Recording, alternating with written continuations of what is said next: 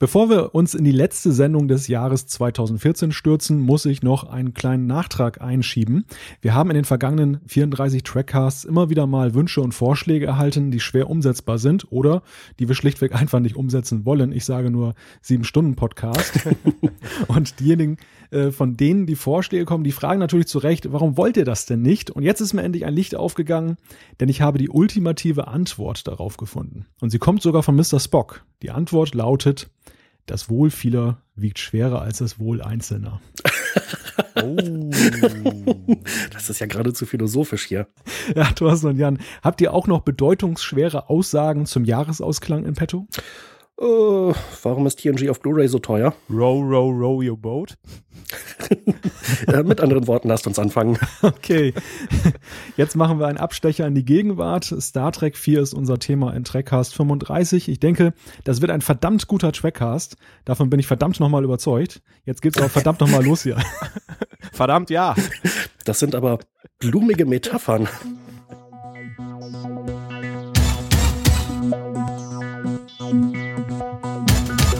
Captain Kirk und seine Leute sind im Exil, die Klingonen wollen ihn an den Kragen und die Erde wird von einer geheimnisvollen Macht bedroht. Nach Star Trek 3 bleibt keine große Verschnaufpause für die Classic Crew. Und auch bei uns soll es deshalb nahtlos weitergehen. Star Trek 4 steht auf der Favoritenliste vieler Fans sehr weit oben.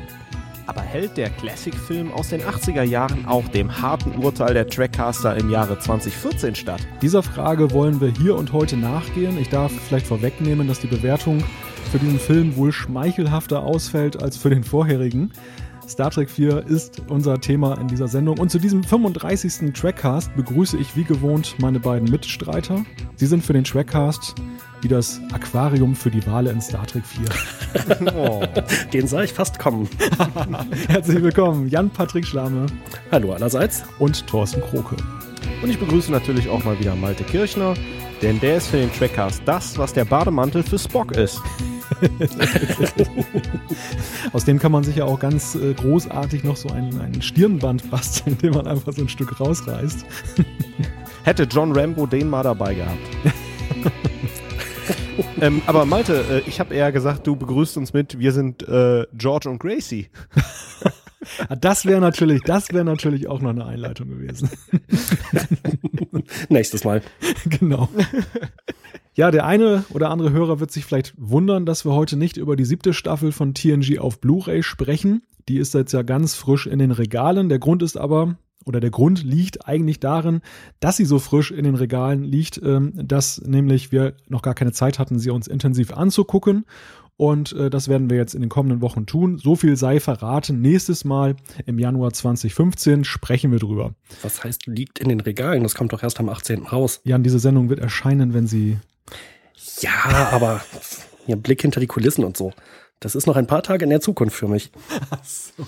Ich habe allerdings äh, tatsächlich heute geordert. Bei Amazon gibt es mal wieder die normale Edition noch nicht. Es gibt aber eine Importfassung, die ein gutes Stück günstiger ist als die Staffel normal. Ich bin mal gespannt. Soll auf jeden Fall die englische und deutsche Tonspur wie gewohnt enthalten. Und ist Blu-ray. Insofern, ich lasse mich mal überraschen. Naja, und nicht zuletzt möchte ich an dieser Stelle auch schon mal darauf hinweisen, dass wir auch wieder eine größere geschriebene Rezension auf der Trackcast-Seite haben werden. Also für die Zwischenzeit, bis dann unsere nächste Folge zum Thema erscheint, könnt ihr euch die auch schon mal durchlesen. Und äh, ich darf in diesem Zusammenhang verraten, ich hoffe, dass Jan und Thorsten jetzt nicht neidisch werden, dass ich die Blu-rays hier schon seit zwei Wochen liegen habe und schon fast zu Ende geguckt habe. Zwei Wochen? Alter ja, aber das ist ja nicht schlimm. Das ist ja auch ein schönes Weihnachtsgeschenk dann letztendlich. Dann haben wir äh, für unsere Hörer und Leser dann äh, noch eine etwas ausführliche Rezension und im neuen Jahr können die, können unsere Zuhörer sich einfach auf den nächsten Trackcast schon freuen. Und es passt ja nebenbei gesagt auch noch sehr gut, weil nämlich im Januar 2015 da ist es ja drei Jahre her, dass der erste Trackcast erschienen ist. Da schließt sich ein Kreis, denn Wer erinnert sich noch an das erste Thema? Genau, das war ja damals die Schnupper-Blu-ray zu TNG und jetzt ist ja nun die Vollendung der Serie. Also so gesehen, das passt ja wirklich wie die Faust aufs Auge. Jetzt lass mich mal rechnen. Wir haben jetzt 36 Trackcasts für eine neuere Star Trek Staffel gebraucht. Das heißt, wenn DS9 und Voyager kommt, okay, Enterprise hatten wir jetzt auch fertig, dann sind wir mindestens in Folge 72, bis wir dann, ja, die nächste Serie komplett haben. Interessant. Ja, ein paar Filme können wir ja bis dahin immer noch einstreuen. Und ich glaube auch unabhängig davon gibt es äh, durchaus noch interessante potenzielle Gäste. Also die nächsten sechs bis neun Jahre Trackcast sind gesichert. Ich glaube, jetzt haben wir auch wirklich die letzten Hörer verloren. Vermutlich. Ja, kommen wir aber, bevor wir zu unserem Hauptthema kommen, nochmal zu einigen Neuigkeiten, beziehungsweise einer Neuigkeit. Zum Jahresende kracht es nicht, nämlich noch einmal richtig im Star Trek-Gebälk. Robert Orkey ist als Regisseur des nächsten Star Trek Kinofilms abberufen worden. Angeblich stimmte wohl die Chemie zwischen Paramount und ihm nicht mehr. So ganz genau weiß das aber auch keiner. Und ja, Thorsten, müssen wir uns jetzt Sorgen machen, wo doch Orkey ganz dicke mit Abrams ist und die letzten beiden Filme auch mitgeschrieben hat? Mm, ach, ich glaube, wir müssen uns keine Sorgen machen äh, für den dritten Film. Ich denke, Paramount wird einen, einen guten, adäquaten Ersatz finden und das Setting steht ja soweit fest. Ähm, also ich meine, die Figuren sind ja in den ersten beiden Filmen eingeführt und äh, ach, ich gehe da ganz äh, ruhig mit um. Die werden schon was hinkriegen, weil äh, wenn man sich die letzten beiden Filme mal ansieht, Paramount hat Geld damit verdient, die werden definitiv noch einen dritten machen. Jan, 2016 wird ja Star Trek 50 Jahre alt. Wie könnte so ein Bombenfilm aussehen, der diesem Jubiläum gerecht wird? Was sind deine Erwartungen? Oh, da komme ich ja wieder zurück zu Sachen, die wir schon längst besprochen haben. Ich möchte ja eigentlich nochmal die TNG-Crew sehen und einen DS9-Film. Alter, wäre das geil. Und ähm, das wären auf jeden Fall, das wäre etwas, was mich sehr begeistern kann. Das neue Star Trek, mh, mm, ich habe mich ja immer noch nicht so richtig damit angefreundet. Vielleicht kriegen wir ja den großen Rundumschlag, dass dann äh, in einem Paralleluniversum die Kirk-Besatzung dann auf Deep Space Nine landet, sich zum gemütlichen Davo-Spiel mit der TNG-Crew trifft. Die Voyager kommt auch gerade zufällig vorbei. Und damit man noch so mal so einen kleinen, ja, so ein kleines Crossover zu der neuen Abrams-Produktion hat, ist dann auch Yoda am Dabo-Rad mit dabei. genau. Der hält wohl die Kugel die ganze Zeit fest, ne? Dabo er spielt, oder wie war das? Ne? Genau. Und ein paar Tribbles dürfen auf gar keinen Fall fehlen. Interessant ist ja in dem Zusammenhang noch, also jetzt ganz aktuell ist auch die Diskussion darüber, wer denn der Nachfolger werden könnte als Regisseur. Und da ist niemand Geringeres als Jonathan Frakes im Gespräch, der Darsteller von Riker. Denn der hat ja seinerzeit schon First Contact inszeniert und äh, hat da eigentlich einen ganz guten Leumund bei den Fans. Jan und Thorsten, teilen wir diese Hoffnung, dass Frakes es machen soll oder äh, verwechseln da manche das vielleicht auch damit, dass es einen neuen TNG-Film geben könnte. Warum nicht? Ich meine, er ist ein erfahrener Regisseur, hat gute Arbeit geleistet in der Vergangenheit. Äh, Gerade bei den Star Trek-Filmen. Ich glaube, danach beispielsweise Thunderbirds ist, glaube ich, ziemlich gefloppt. Ich weiß aber nicht, ob das an ihm lag. Ich habe den Film bis heute nicht gesehen. Aber ich glaube, dass er grundsätzlich schon in der Lage ist, das zu machen. Ich weiß aber natürlich nicht, ob er den, den Stil trifft, also diese ja, schnellen, actionorientierten Kamerafahrten, die wir halt aus den neuen Filmen kennen. Da war TNG ja meistens etwas ja, ruhiger und entspannter. Aber falls er den Job übernimmt, dann werden wir es ja sehen. Also positiv ist natürlich, er kennt natürlich Star Trek. Wobei ich mir an der Stelle gerade vorstellen könnte, entschuldige, wenn ich dir ins Wort falle, dass das natürlich auch ein Problem ist weil er natürlich für ein anderes Star Trek steht. Mm, ich habe aber von ihm noch keine Statements gehört oder mitbekommen, was er eigentlich vom neuen Star Trek hält, ob er da selber ein Fan ist oder ob er sich da nicht mit anfreunden kann. Ich könnte mir nur vorstellen, es wäre vielleicht dann doch etwas problematisch, wenn er da seine eigene Meinung dazu hat. Also augenscheinlich ist er ganz begeistert davon, denn bei Twitter hat er dann darauf reagiert, auf diese Bring Back Riker oder Bring Back Frakes äh, Kampagne. Nee, Bring in Riker, oder? Oder Bring in Riker, genau. Ja. Mhm. Auf jeden Fall hat er, äh, hat er geantwortet, dass er das gerne machen würde und insofern glaube ich, dass er dem neuen Star Trek da nicht ganz so kritisch gegenübersteht. Ah, okay, interessant. Dann in dem Fall werden wir es ja sehen. Warten wir es mal ab. Es wird sicherlich auch im Jahr 2015 im Trackcast ein Thema sein. Machen wir an dieser Stelle mal einen kleinen Zeitsprung und äh, kommen wir zu unserem Hauptthema, denn das ist ja Star Trek 4 zurück in die Gegenwart. Ach so, ich dachte, wir springen jetzt in Episode 74, wo wir Voyager fertig durchgeorgelt haben. Thorsten, wie ist dein Fazit? Ja, äh, technisch sehr gut gemacht, aber ich finde halt Voyager nicht so super. okay, okay, reicht. Alter, aber ich habe noch eine News. Und zwar habe ich kürzlich die Info bekommen, dass auf Tele 5 tatsächlich mal DS9 ausgestrahlt werden soll. Und zwar ab dem 26. Januar. Oh, direkt aufschreiben. Eine Ausstrahlung im TV finde ich normalerweise nicht so fürchterlich spannend, aber DS9 hatten wir uns schon mal drüber unterhalten, wird sehr selten ausgestrahlt, wenn ich das in der richtigen Erinnerung habe. Insofern, falls jemand mal wieder seine Kenntnisse über T-Rock Noir auffrischen will, dann ist da eine gute Gelegenheit. In HD? Fragezeichen, Fragezeichen. ja, das wäre natürlich super, wenn die das exklusiv hätten. Dafür würde ich sogar meinen Fernseher mal wieder anschließen. Das wäre mal ein richtiges Alleinstellungsmerkmal für Tele 5. Aber grundsätzlich ja eine sehr positive Geschichte, dass, dass Deep Space Nine mal wieder im Fernsehen zu sehen ist. Gut, das war es aber auch mit meinen News. Okay, dann springen wir mal wieder zurück in die Gegenwart ins Jahr 1986, denn das ist das Produktionsjahr von Star Trek 4 zurück in die Gegenwart. Und blicken wir vielleicht, bevor wir in die Diskussion einsteigen, erst einmal kurz auf die Handlung, denn der ein oder andere hat vielleicht den Film in letzter Zeit nicht äh, gesehen, beziehungsweise länger nicht gesehen. Und da wollen wir einfach mal rekapitulieren, was passiert ist. Die Besatzung der zerstörten Enterprise um Admiral James T. Kirk will nach mehreren Monaten auf dem Planet Vulkan mit dem gekaperten Bird of Prey der Klingonen zur Erde zurückfliegen. Dort wartet dann schon die Föderation, die Kirk und seiner Besatzung wegen diverser Verstöße anklagen will. Doch dazu kommt es dann erstmal nicht, denn zwischenzeitlich taucht eine ominöse Son Sonde auf, die merkwürdige Geräusche von sich gibt und alles lahmlegt, woran sie vorbeifliegt. Sie erreicht schließlich die Erde, wo sie buchstäblich einen stürmischen Auftritt hat. Kirk und seine Leute erkennen dann die Situation und wissen auch sogleich einen Ausweg. Wale müssen her. Die finden sie im Jahre 1986, daher auch dann der Titel des Films, wohin sie mit einem Zeitsprung um die Sonne gelangen. Und um es an dieser Stelle kurz zu machen, trotz einiger Probleme und Widerstände gelingt es ihnen, die Meeressäuger ins 23. Jahrhundert zu bringen.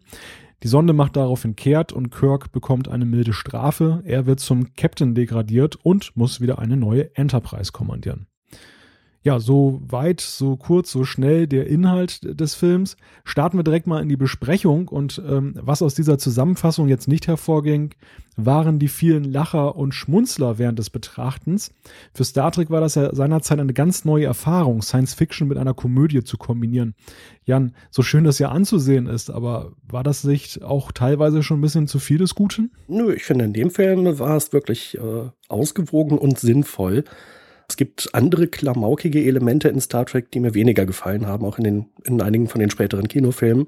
Und äh, nach dem ja, relativ düsteren Zorn des Khan und dem insgesamt ja eher missglückten äh, dritten Film der Suche nach Mr. Spock äh, hat mich das sehr gefreut. Thorsten?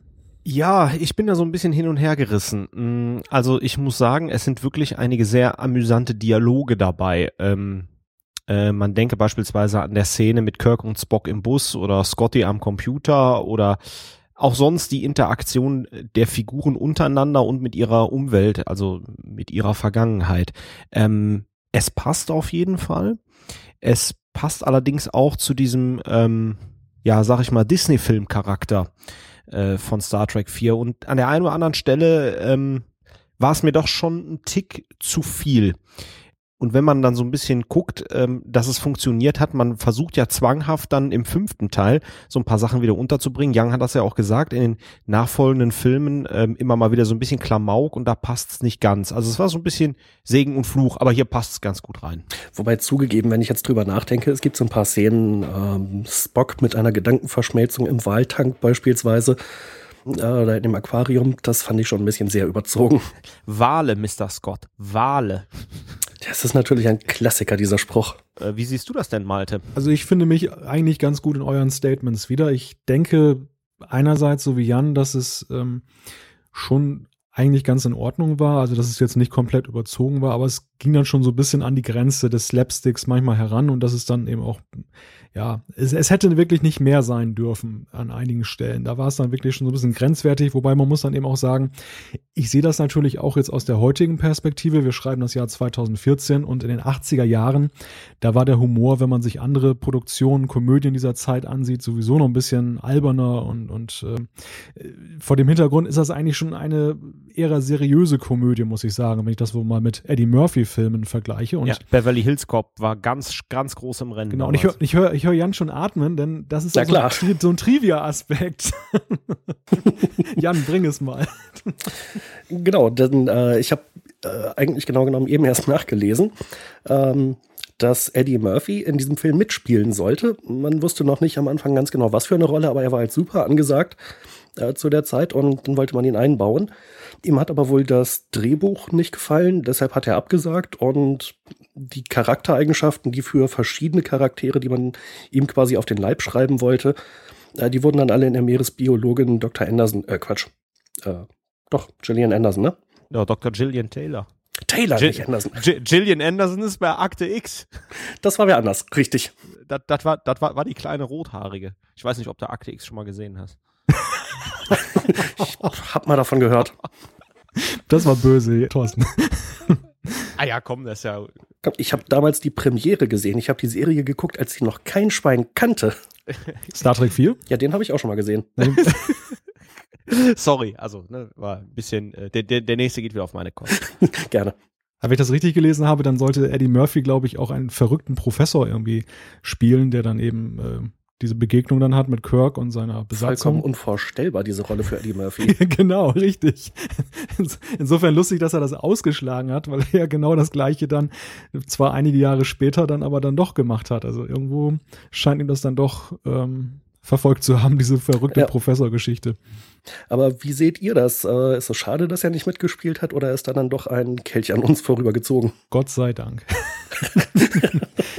Nein, also äh, es gibt ja einige Informationen zu dem Film, wie er hätte sein können. Es wurde ja auch überlegt, in welche Zeitperiode man zurückfliegt. Und dann war auch die Steinzeit da im Gespräch, die Antike. Und dann hat man sich ja schließlich dafür entschieden, dass es am lustigsten wäre, dann eben in die Gegenwart zu, zu fliegen. Und das war auch eine sehr gute Entscheidung. Und genauso gut fand ich auch eben die Entwicklung, dass es eben nicht so war, dass Murphy mitgespielt hat. Also sehr ich ihn als Komödiant und Beverly Hills Cop gucke ich mir auch gerne hin und wieder mal an, so als alte Klamotte. Aber ähm, ich glaube, das hätte so mit Star Trek nicht so unbedingt so super funktioniert, weil ich glaube, Eddie Murphy ist auch so ein Darsteller, der eben sehr zentriert in so einer Handlung steht, also wo dann, äh, der dann alle Aufmerksamkeit auf sich zieht. Und das hätte, finde ich, so mit Star Trek nicht so unbedingt gut zusammengepasst. Ja, also wie ich das gelesen hatte, waren die Darsteller auch äh, sehr glücklich über diesen Umstand, weil es halt bedeutete, dass eben nicht Eddie Murphy als großer Hollywood-Star vorbeikommt und jetzt ihnen allen die Show stiehlt und äh, sehr viel äh, Zeit vor der Kamera, also Screentime, äh, Bildzeit quasi bekommen würde. Naja, und der, der Grund, warum man Murphy überhaupt haben wollte, soll ja gewesen sein, dass er bei Paramount unter Vertrag stand, dass seine Filme Beverly Hills Cop dann sehr erfolgreich waren und dass man gesagt hat, na komm, dann müssen wir ihn irgendwo anders nochmal unterbringen bei uns. Und ich finde, das ist ja die blödeste aller Entscheidungen, aus dieser, aus diesem Beweggrund heraus jemanden in einem Film unterzubringen. Und insofern kann man echt glücklich sein, dass das dann auch gescheitert ist. Ja, vor allem, es passt ja auch nicht. Also, ich meine, was hätte er denn spielen sollen? Er hätte sämtliche Präsenz auf sich gezogen. Es wäre definitiv eine Nummer klamaukiger ge geworden und ja. Ja. Wobei, ähm, sprechen wir mal über die Frage der, der Konzeption dieses Films. Und die finde ich eigentlich auch ganz interessant, denn wir haben hier ja den ersten Star Trek-Film, in, in dem es keinen Antagonisten in dem Sinne gibt. Also man könnte zwar sagen, diese Sonde, die ist jetzt so dieser Gegenspieler, aber im Grunde genommen ja irgendwo auch nicht, weil wir im Ende ja auch gar nicht wissen, wo die eigentlich herkam und was die eigentlich genau wollte, außer mal vorbeizugucken, ob die Wale alle noch an Ja, die Motivation sind. ist schon ziemlich dünn, ja, aber sprich ruhig weiter. da, da, darüber sollten wir später auch nochmal sprechen, aber ähm, zuallererst ist es ja so, dieser Film hat keinen wirklichen Gegenspieler. Am Anfang denkt man halt, aha, die Klingonen könnten so wieder zum Gegenspieler werden, weil sie ja die Auslieferung von Kirk und äh, der Besatzung fordern. Und im Endeffekt ist es dann ja so, es gibt keinen wirklichen Gegner. Ich persönlich fand eigentlich das ganz erfrischend an dem Film, weil es so auch seine Andersartigkeit äh, zum Ausdruck brachte. Also neben der Tatsache, dass er jetzt eben so ein bisschen auf lustig getrimmt war. Wie, wie habt ihr das empfunden? Als ich den Film das erste Mal gesehen habe, da habe ich mal die ganze Zeit drauf gewartet, dass irgendwie jetzt noch was passiert in der Richtung dass irgendwie so ein Bösewicht kommt, ein neuer Khan oder was auch immer.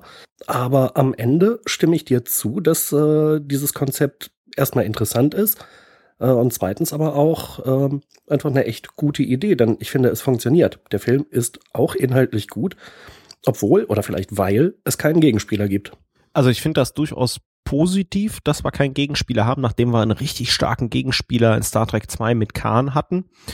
Ähm, Weiterer Aspekt ist auch, dass der Film völlig gewaltlos äh, stattfindet. Es wird nicht einmal ein Phaser abgefeuert oder einer K.O. Äh, geschlagen. Ähm, das Einzige, und das ist sogar eine lustige Szene, Spock benutzt seinen Würgegriff äh, mit dem Punker im Bus.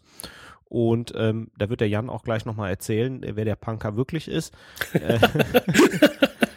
Äh, ja, das, das, das weiß nur Jan sowas. Also deswegen ähm, ne, kann ich schon mal so ein bisschen teasern. Äh, Komisch, dass wir das heute alles vorhersehen, Thorsten. ja, Wahnsinn, ne? Ähm, aber ich habe ja gerade schon mal so ein bisschen gesagt, das ist so ein bisschen Disney-Style einfach der Film, ne? So äh, gute Welt, völlig gewaltlos, nicht ein Tropfen Blut fließt, keine Kanone wird abgefeuert und ähm, ja, passt auch zu einem humoristischen äh, Aspekt, hat auch keinen Gegenspieler. Vielleicht noch ein bisschen anderes, um das anzuheizen, hm, das ist so für mich schon so der zweite Aspekt, wo man ein bisschen bei Back to the Future, also zurück in die Zukunft, 1985 erschienen, übrigens geklaut hat. Denn auch hier geht's um eine Zeitreise und auch bei Back to the Future haben wir nicht wirklich einen ein Gegenspieler, sondern die Situation an sich, wie kommt Marty McFly wieder zurück in, in seine Zeit, ist im Grunde genommen der Umstand ohne einen wirklichen Gegenspieler von Biff mal abgesehen. Und hier ist es bei Star Trek genauso, dass im Grunde genommen es passiert irgendwas mit der Sonde, wo auch immer die herkommt, und ähm, die versuchen, die Kollegen versuchen hier mit der Situation umzugehen, um die Wale zu beschaffen. Das tut niemandem weh. Allerdings möchte ich auf die Szene oder die Szenen mit äh, Chekhov verweisen, der da gejagt wird. Also ein klein bisschen Gewalt gibt's ja schon. Ja, Russer auf dem US-amerikanischen Atom-U-Boot, ich bitte dich. Dafür war es noch glimpflich. ja, und ich meine, er schaltet sich ja selbst aus, ne, weil er irgendwie dann daneben tritt. Etwas unglücklich. Großartig fand ich natürlich die Szene, wo Chekhov da diesen Motorradpolizisten fragt, wo es da zu dem Flottenstützpunkt und den atomgetriebenen Kriegsschiffen geht. ja. Auf so eine Idee muss man auch erstmal kommen. Das ist richtig schön. Wobei das ja auch so Szenen sind, die heutige Zuschauer, die diese damalige Zeit nicht miterlebt haben, dann auch nur noch schwer nachvollziehen können. Das war ja wirklich auch so Zeitgeist pur, um das zu verstehen. Ja, ich denke, man kann es immer noch nachvollziehen. Aber grundsätzlich muss ich Thorsten erstmal recht geben, also auch ein, ein sehr schöner Aspekt, dass das auch ein sehr familienfreundlicher Film ist. Absolut. Ihr könnt das nicht sehen, aber ich nicke. ja, ich habe dabei nur so gedacht, ähm, wir, die, die TNG-Filme, die haben ja dieses Konzept des Gegenspielers ja äh, vom ersten bis zum letzten so ein bisschen durchgezogen. Und äh, ich dachte in der Vorbereitung dann nur so, vielleicht hätte es TNG auch gut getan, beziehungsweise den Filmen, wenn da auch mal eine Folge oder ein Film gewesen wäre, ohne jetzt einen konkreten Gegenspieler, der auch eher ein Thema äh, mit in den Mittelpunkt gerückt hätte oder auch den Humor. Ich meine, TNG war ja nun auch äh, eine Serie, die ja ihre ihre humorigen Momente hatte und ähm, eigentlich schade. Also irgendwo hat man da möglicherweise auch zu eindimensional gedacht und dann so im klassischen Kinoschema. Aber genau dieser Film Star Trek 4 hat ja gezeigt, dass es auch im Kino funktionieren kann, eben nicht diesem diesem äh, Stereotypen zu entsprechen. Ja und nicht nur das. Ähm, es hat ja nicht einfach nur irgendwie funktioniert, sondern ich glaube, die Star Trek-Fans oder wir Star Trek-Fans sind uns im Wesentlichen einig, dass es ein guter Film ist. Und es war lange Zeit der erfolgreichste Star Trek-Film, der also unglaublich viel an den Kinokassen eingespielt hat äh, dadurch, dass er eben auch für Nicht-Trekkies sehr zugänglich war. Ja, da möchte ich mal kurz insistieren. Ähm, nach dem neuerlichen Gucken von Star Trek 4 ähm, bin ich mir nicht so sicher, ob es wirklich ein guter Film ist. Oh, das filmische Töne. ja. Das müsstest du jetzt aber mal begründen. Ja, und zwar folgendes. Das Ganze hat halt im Grunde genommen für mich drei Aspekte. Ähm, den einen habe ich ja schon genannt. Also mir war das schon wieder ein fast zu viel. So Disney, familienfreundlicher Style.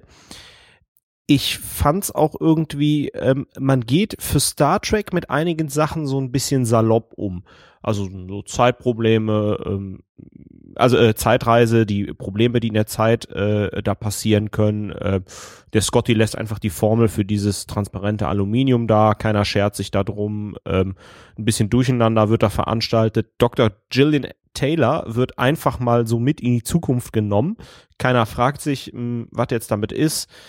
Also da geht man so ein bisschen salopp äh, im Grunde genommen mit um. Und ich finde schade, dass der Film ähm, ja, also seinen Schwerpunkt da auf den, auf dem Humor setzt, aber wenn man sich so die Star Trek Filme, sag ich mal so, zwei, sechs sind natürlich auch ziemlich gut anguckt, aber auch drei und fünf anguckt, da ist halt tatsächlich der Weltraum äh, das Thema. Und Star Trek äh, in seiner Mission das Thema, während wir hier, ja, zwar eine gute Zeitreise haben, die auch ganz lustig ist, aber ja, also so richtig vom Hocker haut's mich nicht, wenn ich vorher zwei und dann sechs guck. Wenn ich das mal aufgreifen dürfte, wir sollten auch diese einzelnen Aspekte nochmal nachher im Einzelnen durchgehen. Aber grundsätzlich gebe ich dir recht, dass der Film schon einer ist, der sich sehr vieler Kunstgriffe bedient. Also diese, dieser Zeitsprung, das ist ja so eine Sache, ja, wenn es immer so einfach wäre, dann, dann hätte man manchen anderen Plot und manchen anderen Film auch eben schneller lösen können. Und äh, das ist genauso dann letzten Endes wie eben, dass die Direktive dann keine große Rolle mehr spielt. Das, was wir schon hatten, dass diese Son Sonde da ankommt, keiner weiß, wo sie herkommt, keiner weiß, wo sie hingeht und was das eigentlich soll. Also der, der Film und das hatten, das war ja auch die, eine der, einer der Kritikpunkte bei Into Darkness äh, bei mir, äh, dass da eben so ein bisschen dann die, die Handlung sich zurechtgebogen wird, damit es eben passt. Da kann man ja dann auch in Into Darkness von äh, hier jetzt auf gleich dann so weit beamen.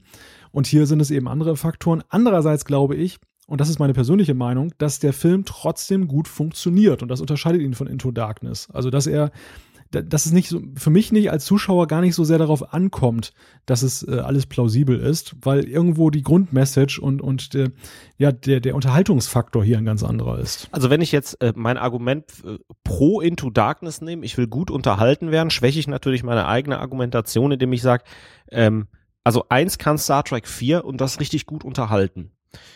Ähm, und ich glaube, da können wir uns schon einig sein, oder? Ja, auf jeden Fall. Ja, aber reden wir mal über diese Sonde. Jetzt haben wir sie ja schon ein paar Mal vor uns hergeschoben.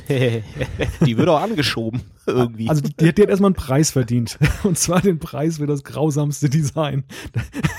Man denkt ja wirklich, da kommt Oscar an der Mülltonne angeflogen. Dann diese unmotivierte Sphäre, die da irgendwie so rauskommt und mit so einem Energiestrahl da verbunden ist. Also ich fand dieses Ding einfach nur scheußlich. Äh, vom Ansehen her und dass das auch so, ja, wirkungslos dann irgendwo verpufft ist. Die Frage, wo das denn herkam und was das denn eigentlich sollte, die ganze Geschichte. Ich meine, das hat ja in Star Trek auch nie wieder eine Rolle gespielt. Nee, und wo, wo das Ding wieder hinfliegt. Ja. Und das, und das fand ich schon irgendwo spannend. Saßen da Wale drin in dieser Sonde? Oder wahlartige Wesen, die dann irgendwie ja, ihre Kumpels da entdeckt haben. Und das hätte ich mir, das ist Star Trek. Man untersucht die Sonde, man versucht vielleicht mit ihr zu kommunizieren, äh, man verfolgt sie oder versucht die Hintergründe rauszufinden und äh, ja, äh, also das hätte mich eher interessiert, ähm, dann irgendwie mh, hm, das da unterzubringen. Und ähm, ja, Malte hat das schon gesagt. Also da wird die Handlung so zurechtgebogen. So, sorry Jan, ich bin dir zweimal reingegrätscht. nee, kein Thema. Eine Anmerkung hatte ich natürlich zu dem äh, schrecklichen Design der Sonde. Ich fand ja diese obskure Wolke, die da irgendwie um Vija, um dieses ganze Gebilde drumherum war im ersten Film viel schlimmer. Okay, ja. stimmt, ja. Da war diese Sonde und die schreckliche musikalische Begleitung da im ersten Film oh zu ja, dieser Sonde. Oh ja. Ah, das haben sie ja zum Glück in diesem Film.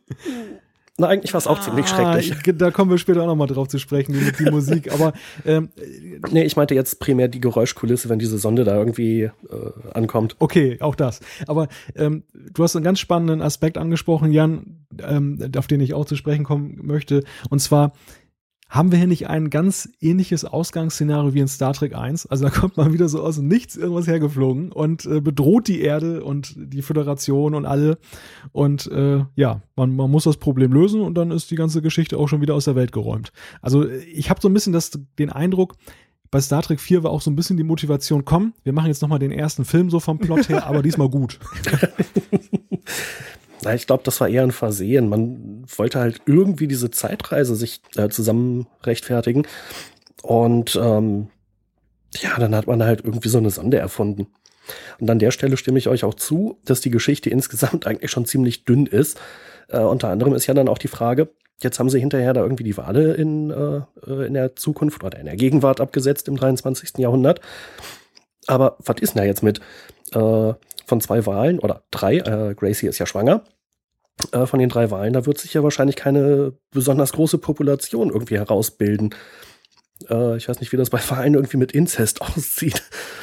Ich kann mir vorstellen, dass das auch nicht so besonders doll funktioniert, wenn ähm, der eigene Vater dann, äh, aber lassen wir das. Nein, du hast schon recht. Und ich finde es eigentlich schade, um dann nochmal auf die Sonde zurückzukommen, dass, dass man hätte es ja ganz einfach lösen können. Also diese, dieses Szenario, äh, wie in Enterprise hat man jetzt Aquarianer, die sich irgendwie diesen Wahlen da verbunden fühlen, die womöglich dann irgendwann in der Prä-Raumfahrt-Ära schon mal vorbeigekommen sind und haben die da irgendwie lokalisiert und haben sich dann so gesagt, aus alter Verbundenheit, kommen, die besuchen wir später nochmal. Vielleicht haben die sich auch schon irgendwie weiterentwickelt in der Zeit da hätte man ja durchaus einen kleinen äh, Nebenplot drumherum machen können, sodass die ganze Geschichte irgendwo so ein bisschen plausibler wirkt. Und das hat man einfach nicht gemacht. Also das hat man einfach so laufen lassen. Und das finde ich eigentlich schade, weil es wäre mit einfachen Mitteln zu lösen gewesen, ohne eben diesen Eindruck zu haben, komm, wir schnippen mal irgend so eine Sonde her und, und äh, die macht jetzt irgendwas und dann ist sie wieder weg und egal warum und weshalb. Ja, zumal offensichtlich ist diese Sonde ja auch relativ gefährlich. Also auf allen möglichen Raumschiffen fällt da ja der Strom aus und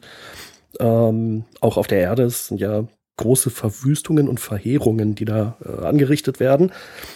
Ähm, Insofern finde ich das relativ interessant, ähm, dass der Film aber nicht äh, keine gewalthaltige Lösung propagiert. Äh, man hätte ja genauso gut sagen können, na gut, da machen wir jetzt irgendwie einen Atomschlag gegen die Sonde und versuchen mal, ob wir die irgendwie kaputt kriegen. Das zumindest äh, finde ich zwar einerseits unlogisch, dass man es überhaupt nicht probiert hat. Andererseits konnte man ja offensichtlich nicht, weil eh komplett die Energie ausgefallen ist. Ähm, aber ich finde es ganz positiv, dass der Film ähm, ja sehr friedlich und friedfertig in der Hinsicht ist. Leicht widersprüchlich offensichtlich. Ähm, ja, einerseits positiv, andererseits von der Handlung, von der Erklärung her hm, nicht so sonderlich sinnvoll. Nee, alles gut. Äh, hast du äh, gut beobachtet, ja. Ich glaube ich glaub auch, dass man da einen Konsens herstellen kann, dass der Film einen ganz guten und positiven Eindruck insgesamt hinterlässt, weil er eben gut unterhält und einfach auch lustig ist und, und irgendwo ja auch zielführend ist. Aber auf der anderen Seite, wenn man genauer drüber nachdenkt, wenn man ihn auseinander nimmt in seine Bestandteile, dann bleiben noch ganz schön viele Fragezeichen stehen und ähm, auch so Dinge, wo man eben sagt, da hätte man vielleicht nochmal ansetzen können, das hätte man optimieren können. Was ich ja auch schon so ein bisschen witzig finde, ist, dass man im 23. Jahrhundert keine Wale mehr kennt. Also, dass es wirklich dann so, so schwierig ist, da erstmal auf die Idee zu kommen, was, äh, was denn da gemeint sein könnte, was das denn sind Wale, was sind denn Wale? Also, selbst wenn die ausgestorben sind, aber ist ja schon auch so ein bisschen wieder die typische Sternflottendämlichkeit, die da am Werk ist. ja, irgendwie schon. Ja, vor allen Dingen alle haben ja noch die ausgestorbenen Dinosaurier im Blick, weil die in einem futuristischen Fantasy-Park völlig außer Kontrolle geraten. Mit Wahlen geht das halt einfach nicht so gut. Ja, diesen Zeitsprung habe ich ja schon angedeutet. Wie, wie habt ihr das gefunden, so als Mittel? Ich fand, da hat man eigentlich ein Fass aufgemacht, das sich dann für kommende Filme und kommende Serien ganz schwer wieder schließen lässt. Also diesen Zeitsprung, den gab es ja schon in irgendeiner TOS-Episode. Ja, und zwar in Morgen ist gestern müsste die 21. Folge gewesen sein. Da geht's, äh, glaube ich, zu Ende der 60er Jahre oder so. Da ist das auch mit dieser in die Sonne äh, bei Warp beschleunigen, glaube ich, drin. Da ließe sich ja so viel machen, Jan. Ja, ich meine, du hast ja völlig recht. Ähm, äh, es gibt ganz viele Situationen, die hätte man durch einen Zeitsprung dann irgendwie lösen oder beheben können. Äh, beispielsweise dann im äh, Film Treffen der Generationen, wo da mal eben irgendwie so mehrere Planeten kaputt gehen. Ähm, ja, warum in den äh, in dem Nexus da irgendwie mitreisen, wenn man das Ganze mit einem kurzen Zeitsprung löst. Ähm, und die Next Generation Crew hat ja, naja, außer First Contact, äh, soweit ich mich erinnere, nie selbst aktiv einen Zeitsprung eingeleitet. Obwohl das ja offensichtlich total einfach ist. Ich meine, wenn Spock das ausrechnen kann, wird Data das noch viel besser können. Man muss ja nur mal kurz auf die Sonne zufliegen. Ähm, ja, ein bisschen schade, dass es in diesem Film so einfach ist und mal so eben nebenbei gemacht wird und dann noch mit so einem alten, äh, rostigen, klapprigen Bird of Prey. Wobei das hat wieder Style. Also ich, ja, ich muss sagen, ähm, McCoy ist einfach total cool und er, also hier muss ich sagen, das ist sehr positiv. Er hat ja auch im Krankenhaus läuft er ja zur Höchstform auf. Also der einen Patientin wächst irgendwie wieder die Niere und dann zu, mein Gott. Mann, das ist ja finsterste Steinzeit. und auch bei der anderen Seite meinte er auch so, legen Sie mal Ihr Metzgermesser beiseite hier. das Weltklasse, der Typ. Ja. Ja, auf jeden Fall. Ja, überhaupt dieses Aufeinandertreffen der, der Zukunft mit der Gegenwart. Ich finde, das, das ist eigentlich so die, die größte Qualität dieses Films. Das ist einfach zum Brüllen komisch, wie dann da eben diese, diese Unterschiede sind. Absolut. Da, da gibt's ja zig äh, super interessante Szenen. Eine Sache, die mich immer gewundert hat, ist, warum Sudo eigentlich einen Hubschrauber fliegen kann. Wenn man doch irgendwie in der Zukunft schon keine Wale kennt, woher weiß der dann, wie man einen Hubschrauber fliegt? Ich meine, es, gibt ja heute auch noch Leute, die wissen, wie eine Kutsche bedient wird. Also. Aber ich glaube, in der einen Szene erzählt er doch, glaube ich, dass er in der Akademie irgendwie genau. so einen Oldtimer-Hubschrauber da durch die Gegend geflogen hat. Ja, irgendwie, irgendwas war da, das stimmt. Ich fand es trotzdem relativ unlogisch, denn ich glaube, Hubschrauberfliegen ist somit die schwierigste Art, überhaupt äh, Fluggeräte zu bedienen. Äh, muss man sich schon ein paar Minuten mit auseinandersetzen. Spricht da deine Kenntnis des MS Flight Simulator? Nein. Nein, ich beziehe mich auf den DCS UH-1H Huey. Okay. Ich glaube, Jan der Karp hat in seiner Freizeit immer mal so Rettungshubschrauber oder so. Die so neben der Bundesstraße stehen. ja, aber Jan, aber Jan rettet dann auch wirklich Leute. Genau, das müssen wir. Ja, ich baue aber auch ganz gerne mal Miniguns dran und knall dann Leute ab. Muss ja auch ein bisschen Spaß machen, wenn man schon in einer militärischen Simulation unterwegs ist. ja, aber um nochmal eine, einen Aspekt aufzugreifen, den Jan angesprochen hat, die oberste Direktive spielt keine große Rolle. Also man nimmt da auch die äh, Wissenschaftlerin einfach mal mit in die Zukunft. Ähm, ich glaube, Thorsten, du hattest das gesagt mit dem transparenten Aluminium. Genau. Wobei, auch kleiner Trivia-Aspekt, das gibt es wirklich. Okay. Nein. Wirklich? Also es gibt zumindest ein Patent ähm, auf einen Stoff, der, der gerne auch umgangssprachlich transparentes Aluminium genannt wird. Und ähm, dieses Patent wurde ein Jahr vor dem Film eingereicht. Insofern, das ist ganz witzig. Und da gibt es sogar, glaube ich, auch einen Wikipedia-Eintrag dazu, den man da nachlesen kann. Faszinierend. Das wusste ich auch noch nicht. Ich dachte, die hätten sich das wirklich aus den Fingern gesaugt. Äh, allerdings die oberste Direktive ähm, hat damit ja eigentlich nicht wirklich was zu tun. Oder? Die oberste Direktive bezieht sich eigentlich auf die Nicht-Einmischung in die Angelegenheiten von äh, Kulturen oder Völkern, die noch keinen Warp-Antrieb haben. Ist natürlich die Frage, trifft das jetzt auf die Erde zu? Im 20. Jahrhundert gab es ja bei uns noch keinen Warp-Antrieb offensichtlich. Aber andererseits, man versucht ja eigentlich auch nicht wirklich sich einzumischen, sondern die wollen ja nur die Wale mitnehmen. Ja, sehe ich so ein bisschen anders. Also man äh, geht ja sehr äh, ja grob schlechtig, sage ich jetzt mal, äh, mit der Zeit um. Und äh, ja, also ich meine, vielleicht wäre äh, äh, Dr. Taylor äh, wichtig gewesen für irgendetwas anderes, ähm, wenn man sie mal so mir nichts, dir nichts entführt. Ähm, ja, das ist natürlich so ein Zeitreiseparadoxon, aber äh, vielleicht musste sie ja an genau diesem Punkt der Geschichte verschwinden, weil sie nun mal verschwunden ist. Und insofern hätte man die Zeitlinie kaputt gemacht, wenn sie da geblieben wäre? Das ist eben die spannende Frage, aber ich habe nicht den Eindruck, dass das wirklich so einer hinterfragt. Äh, normalerweise hätte man ja wahrscheinlich auch irgendwelche Computerdaten haben können, aus denen hervorgeht, dass sie vielleicht im 23. Jahrhundert ist oder man weiß es dann einfach dann. Ähm, ja. Das ist alles so ein bisschen schwierig. Also für mich war es auch so, ich hatte immer so ein bisschen beim Betrachten des Films den Eindruck, die sind so hin und her gerissen. Also auf der einen Seite geben sie sich ja verdammt viel Mühe, nicht erkannt zu werden, indem sie ja zum Beispiel auch getarnt in diesem Park da landen. Auf der anderen Seite fliegen dann in dieses getarnte Raumschiff dann da diese Wände da mit dem Helikopter rein, was ja auch überhaupt nicht auffällt, wenn man das in der Innenstadt im Park genau. macht. und das ist so auf der einen Seite eine Leichtfertigkeit und Gedankenlosigkeit und auf der anderen Seite so, man gibt sich jede Mühe, irgendwo diese Wale da rauszunehmen aus dem 20. Jahrhundert, ohne jetzt zu groß damit aufzufallen. Ja, an der Stelle fand ich ja dieses äh, Gespräch zwischen Kirk und äh, Gillian sehr komisch, wo er so die ganze Zeit meinte äh, oder impliziert hat, dass er ihr da irgendwie helfen kann, die Wale zu retten. Ähm, aber ich meine, warum sagt er nicht gleich die Wahrheit? Also dieses Gestammel, was er da fabriziert hat und der Unsinn, den er geredet hat, ähm, das muss die Frau doch äh, erst recht stutzig machen. Naja, Shatner ist ja fürs Overacting bekannt und auch hier kommt Kirk halt einfach nicht zum Punkt. Ja, sehr schön ist ja in dem Zusammenhang diese, diese Anspielung mit den farbigen Metaphern, die da immer mal wieder fällt, wo, wo Spock dann auch sich bemüht, so ein bisschen dann in, in die Zeit sich einzupassen oder anzupassen mit seinen Äußerungen. Das wiederum äh, gehört wieder zu den schönen Aspekten bei dem Film, ja.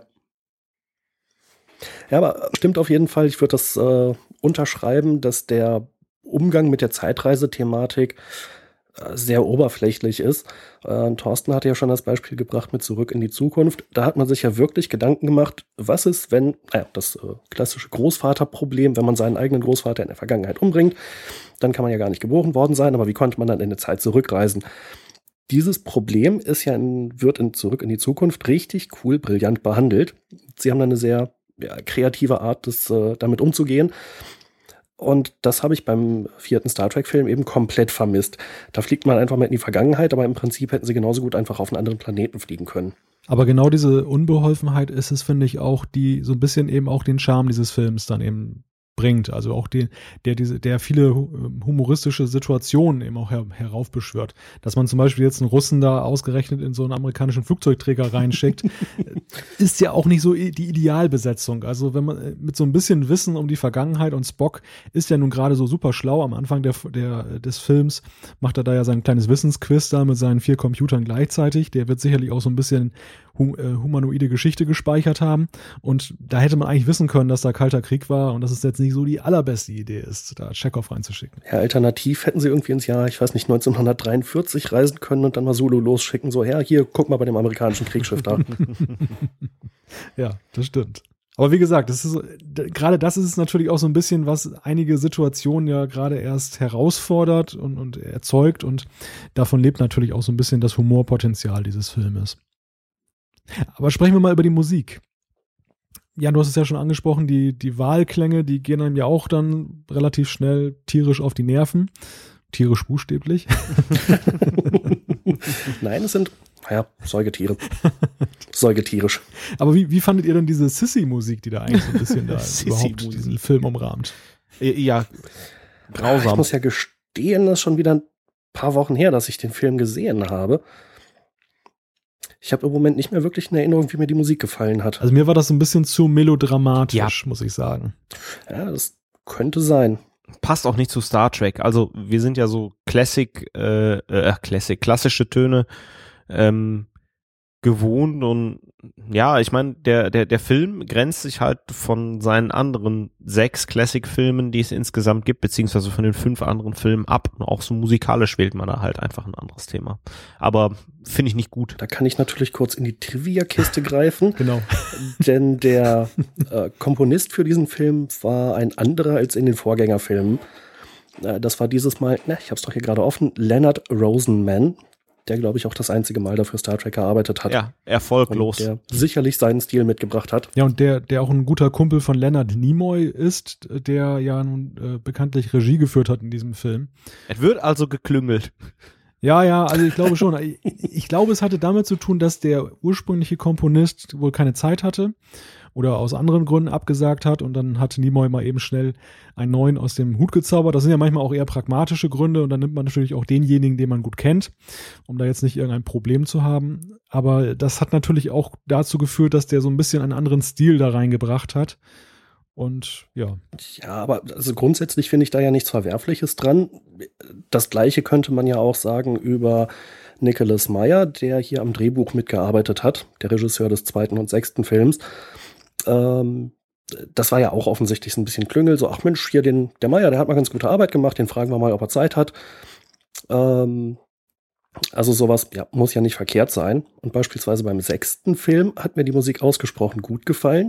Und auch da war es wieder ein Komponist, der vorher und hinterher nie wieder für Star Trek gearbeitet hat. Leider, meiner Meinung nach, weil er gute Arbeit geleistet hat. Also es muss nicht automatisch schiefgehen, nur weil man jemand anderen ranholt, der eigene Ideen hat und einbringt. Äh, zum Thema Musik gibt's natürlich dann noch die, und jetzt kann ich wieder auf die Schote zurückkommen, äh, die Punk-Musik von dem Typen, der da in, in dem Bus sitzt. Ähm, das ist tatsächlich die Punk-Band auch von dem Punk-Schauspieler. Und der, ihr wisst es wahrscheinlich noch, äh, ist wer? Äh, irgendwie der Sohn von Margaret Thatcher? Ja, genau. War der nicht sogar irgendwie in der Produktion beteiligt und. und ähm das wiederum weiß ich nicht genau. Ich glaube eigentlich nicht. Ich bin mir nicht ganz sicher, aber ich habe irgendwie auch gelesen, dass der in irgendeiner Weise an der Produktion beteiligt sein soll, in irgendeiner, also jetzt einer nicht so bedeutenden Funktion, aber irgendwie eben am Set mit dabei war und dann hat er kurzerhand mal eben auch diesen, diesen Part übernommen. Das könnte natürlich durchaus sein. Ich bin jetzt einfach mal davon ausgegangen, Jan, dass du das wieder weißt und deshalb habe ich nee. das jetzt nicht so gut vorbereitet. nee, da hast du mich jetzt auch auf dem falschen Fuß erwischt. Bleibt also eine kleine Rätselaufgabe fürs nächste Mal. Ich habe zumindest gerade nochmal nachgeguckt, wie der gute Mann heißt. Der heißt nämlich Kirk. Kirk Thatcher. Aber das ist doch eine interessante Frage. Ähm, vielleicht weiß das ja einer von unseren Zuhörern, äh, welche Rolle Kirk Thatcher in der Produktion hatte. Das stimmt. Ja, ich möchte eigentlich den den Fokus auf einen Aspekt richten, der mir persönlich so ein bisschen sauer aufgestoßen ist bei dem Film. Und das ist die, diese ganze Geschichte mit den Wahlen, dass man die schützen muss, Umweltschutz, Atomkraft. Ich finde nicht, dass man darauf hinweist, problematisch, aber eben, dass es doch ziemlich mit der Holzhammer-Methode geschieht. Und Star Trek ist ja eigentlich eher dafür bekannt, ja solche Themen etwas subtiler aufzu, aufzunehmen. Zum Beispiel diese kalte Krieg-Problematik jetzt zwischen Föderation und, und Klingonen, das war ja auch in den 80er Jahren sehr, sehr thematisiert thematisiert worden. Und hier ist es ja wirklich so, also selbst ein Blinder mit Krückstock kann ja erkennen, dass es ja hier darum geht, oh, schützt die Wale, die Wale werden sterben und so. Das ist ja schon auch ein sehr politischer Film ist, ein, ein, ein sehr ähm, ja, ein Film, der irgendwo auch Einfluss nehmen will auf Gegenwartsthemen und das äh, dann auch wenig subtil. Ja, aber was stößt dir daran sauer auf? Ich meine, ich finde das im Prinzip eine gute Sache, eine gute äh, Idee. Ich finde es eine gute Sache, aber ich finde es ist dann doch zu pädagogisch. Also das, das, das, da, da bricht irgendwo so ein bisschen die Unterhaltungsschiene zusammen, wenn dann in diesem, äh, diesem Aquarium dann da minutenlang auf diesem Bildschirm da äh, gezeigt wird, wo dann irgend so ein Film mit abgeschlachteten Walen läuft und so. Da nimmt man so ein bisschen dem Zuschauer das Denken ab, finde ich. Also da, dass man das Thema Wale thematisiert, dass man sagt, das ist ein Problem und die werden aussterben, gar kein Problem damit. Aber dass man das jetzt so ähm, in den Fokus da rückt, mit äh, so einem starken Gegenwartsbezug, habe ich so gedacht, na ja, also finde ich jetzt, passt nicht so ganz zum, zum restlichen Film. Ähm, finde ich interessanter Aspekt, den du nennst. Ähm, jetzt, wenn ich länger drüber nachdenke, stimmt. Also es war schon schön mit dem Holzhammer äh, einfach rein. Schade eigentlich. Man hätte das auch vielleicht ein bisschen dezenter machen können. Ja, ich weiß nicht. Also sicherlich hätte man das machen können, aber äh, ich hatte kürzlich von einem Film gehört namens Snowpiercer, äh, über den der Regisseur gesagt hat, der Film wäre zu schwierig für das amerikanische Publikum. Ähm, ich kann mir schon vorstellen, dass man sich auch bei der Produktion bei Star Trek gedacht hat, hm, vielleicht lieber nicht so subtil, äh, die Botschaft soll schon ankommen. Ja, vielleicht ist ja ein Großteil der Zuschauer Bauernlümmel aus Iowa. ja, das kann natürlich sein. Ich meine, natürlich für diese Message in der Art und Weise, wie sie überbracht wurde, spricht, dass die äh, Zahl der Wale seit 1986 dann in den folgenden Jahren wieder ein bisschen zugenommen hat. haben die ganzen Walfänger ihr Boot zu Hause gelassen. nee, die hatten Angst, dass die gegen einen Bird of Prey fahren. Da würde ich mir das auch zweimal überlegen. Ja, wobei das fand ich dann wiederum auch ganz lustig und charmant. Insofern fand ich einfach, dass man es jetzt nicht so weit hätte treiben müssen mit der ganzen Geschichte. Auch ja, die Umweltschutzthemen spielen ja generell eine Rolle. Es kommen ja immer wieder so Andeutungen, was ja diese Menschen der Gegenwart äh, mit der mit, mit ja dem Schadstoffausstoß äh, der, der Medizin, dann Atomkraft und so weiter und so fort. Also das sind alles so Themen, die halt ziemlich mit der Holzhammer-Methode kommen, so, so eine Gegenwartskritik. Und ja, das, also ich stimme dir im Prinzip zu, aber ich finde gerade bei Next Generation, was ja dann ein Jahr später im äh, TV angelaufen ist, da war es teilweise so viel schlimmer, wie sie das gemacht haben, gerade in den ersten ein, zwei, teilweise drei Staffeln. Ähm, so was, die Menschen haben damals Verbrennungsmotoren in ihren Autos gehabt. ja. Das ist ja unvorstellbar.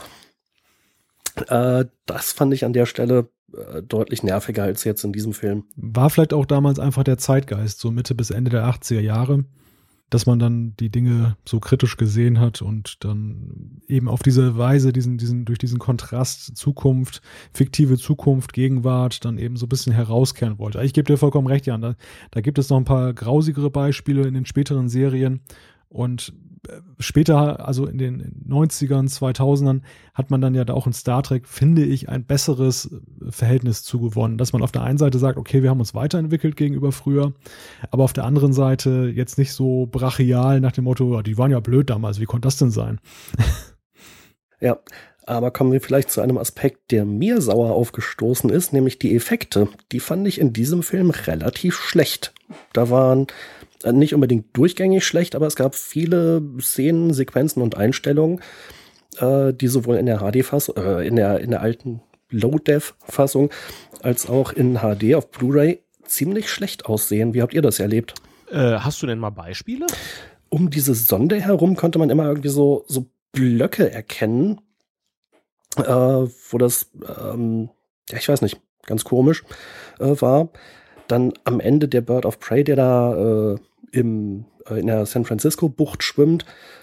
Das pff, hat irgendwie auch nicht so richtig gepasst, fand ich. Ähm, dann, was man von der Erde gesehen hat mit den, äh, den Wolken, als die Sonde da ankam. Ähm, das stimmt, das war wirklich, das war wirklich fies gemacht. Äh, die Wale, die dann da in dem Becken geschwommen sind, wenn man die von draußen gesehen hat, das passte irgendwie nicht, beziehungsweise hinterher das leere Becken. Äh, da waren so ganz viele Sachen, die meiner Einschätzung nach echt nicht gut funktioniert haben. Aber damit stehe ich offensichtlich allein auf weiter Flur. ja. Nee, also äh, ja, ich muss gestehen, ich habe den Film ähm, mir auf iTunes angeguckt. Ähm, ich ähm, ja hatte eigentlich äh, also ja, jetzt wo du es sagst, ähm, ich habe aber auch nicht meinen Fokus beim Gucken auf die Spezialeffekte gelegt. Aber es stimmt mit dem Wetter, das ist schlecht, die Effekte auf der Erde sind nicht gut. Und es gab auch mal so eine Szene, wo der Bird of Prey äh, fliegt und ähm, ja, das war auch nicht so ganz, äh, nicht so ganz sauber, das stimmt. Also ich habe so ein bisschen gestutzt, Jan, gerade bei der Beantwortung deiner Frage, weil ich mir nicht so ganz sicher war, liegt es jetzt an der Umsetzung der Effekte oder liegt es im Grunde genommen an den Effekten selber, also was man da eigentlich vorhatte. Weil bei der Sonde zum Beispiel ist ja eben, ja, wo will man da die Grenze ziehen? Also wo, wo ist die Idee schon äh, bescheiden gewesen und wo fängt die schlechte Umsetzung dann an? Und das, das sehe ich so ein bisschen als das Problem. Ich, ich denke dann auch gerade so an diesen Wettereffekt auf der Erde da mit dem Wasser, was dann da so rumwirbelt und wo ich mich auch gefragt habe, was soll denn das jetzt eigentlich? Welche Bewandtnis hat das? Wo führt das denn eigentlich hin? Außer dass er jetzt viel Sturm und Unwetter ist und wie wird das denn eigentlich erzeugt? Was hat das mit dem Stromausfall zu, äh, zu was hat das damit zu tun? Und das, das, das, da greifen so die Zahnräder irgendwo ineinander, die konzeptionellen Mängel und die möglicherweise technischen Mängel in der Umsetzung.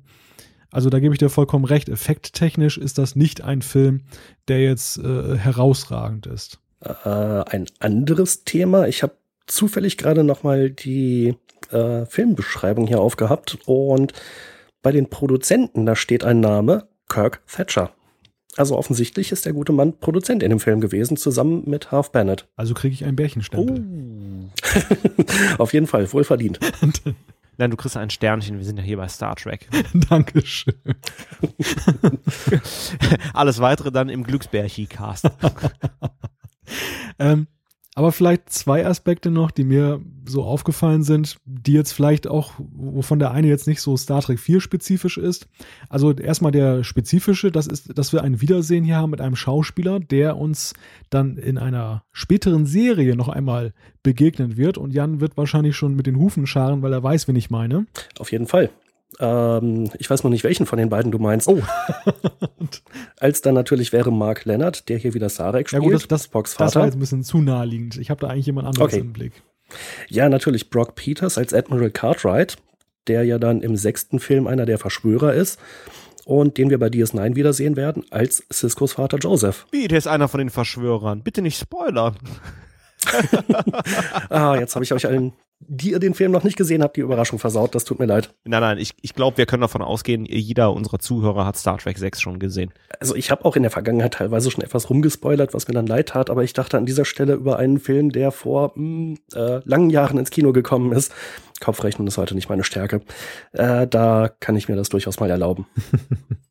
Der zweite Aspekt, den ich gerne ansprechen wollte, das ist, dass mir eigentlich aufgefallen ist, dieser Föderationsrat, dass ja die Föderation so zu Classic-Zeiten noch wirklich bunt ist. Also in Enterprise später hat man das auch wieder so ein bisschen aufgegriffen.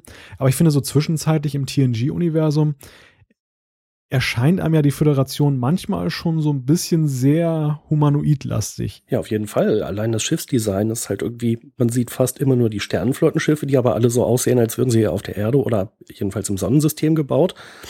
Und beispielsweise die Schiffe der Vulkanier äh, scheinen ja in der Zukunft oder im 24. Jahrhundert gar nicht zu existieren. Oder wenn, dann haben sie sich alle sehr gut versteckt. Und äh, ja, die Zusammensetzung des Rates hier im äh, vierten Film, die hat mir in der Hinsicht sehr gut gefallen, weil es eben wirklich groß und bunt ist. Der Präsident ist kein Mensch offensichtlich. Wobei ich hier sagen muss, da fand ich die Spezialeffekte mal schlecht. Also, das war ja wirklich äh, Muppet Show für ganz Arme. ist mir an der Stelle eigentlich nicht so negativ aufgefallen. Doch, doch, da waren ein paar bei. Also da dachte ich, meine Güte, was ist das denn? Ey? Da sind in, beim Kölner Karneval sind einige besser verkleidet. ja, doch. Stimmt, so ein paar habe ich da, glaube ich, auch in Erinnerung. Aber eigentlich an diesem Thema wird ziemlich deutlich, welche Inkonsequenz bei Star Trek teilweise herrscht. Also angefangen damit, dass man eben diese die, diese Vielfalt der Spezies dann eben dann in den Serien später nicht mehr hat. Genauso was Jan eben ansprach mit den Schiffen. Ich hatte manchmal den Eindruck zu TNG-Zeiten, dass es eigentlich so ist, dass alle Spezies, die sich so der, der Föderation da angeschlossen haben, dass diese Föderationsraumschiffe sozusagen Einheitsschiffe sind. Also dass das jetzt nicht spezifisch von Menschen geflogene Schiffe eigentlich sind, sondern dass es Föderationsschiffe sind aller äh, an, an dieser Föderation beteiligten Planeten. Und im Endeffekt war es dann ja doch so, dass zum Beispiel Bajoraner dann eben eigene Schiffe haben, äh, genauso dann auch Vulkanier. Das hat man, glaube ich, immer irgendwie diese Frage so ein bisschen umflogen, buchstäblich. Ähm, was denn, was denn jetzt eigentlich da die Föderation genau bedeutet? Ist das jetzt ist die Sternenflotte dann eine rein humanoide Geschichte oder ist es dann doch eher schon so, ja, wie soll man das sagen? Also wie, wie jetzt zum Beispiel, äh, wenn Europa sich hier zusammenschließen würde und würde eine einheitliche Armee haben, da würde man ja dann auch gemeinsame Schiffe fahren und gemeinsame Flugzeuge fliegen. Ähm, ist, wie, wie, wie seht ihr das? Also ich glaube, wir sollten hier einfach die Föderation nicht mit der Sternenflotte verwechseln. Ähm, die Föderation ist ja letztlich der Zusammenschluss der Planeten zu einer Allianz. Äh, so nehme ich das im Grunde genommen wahr. Wir sehen ja bei Enterprise dann im Grunde genommen die ersten Schritte zur Gründung der Föderation, was ja dann im Finale stattfindet.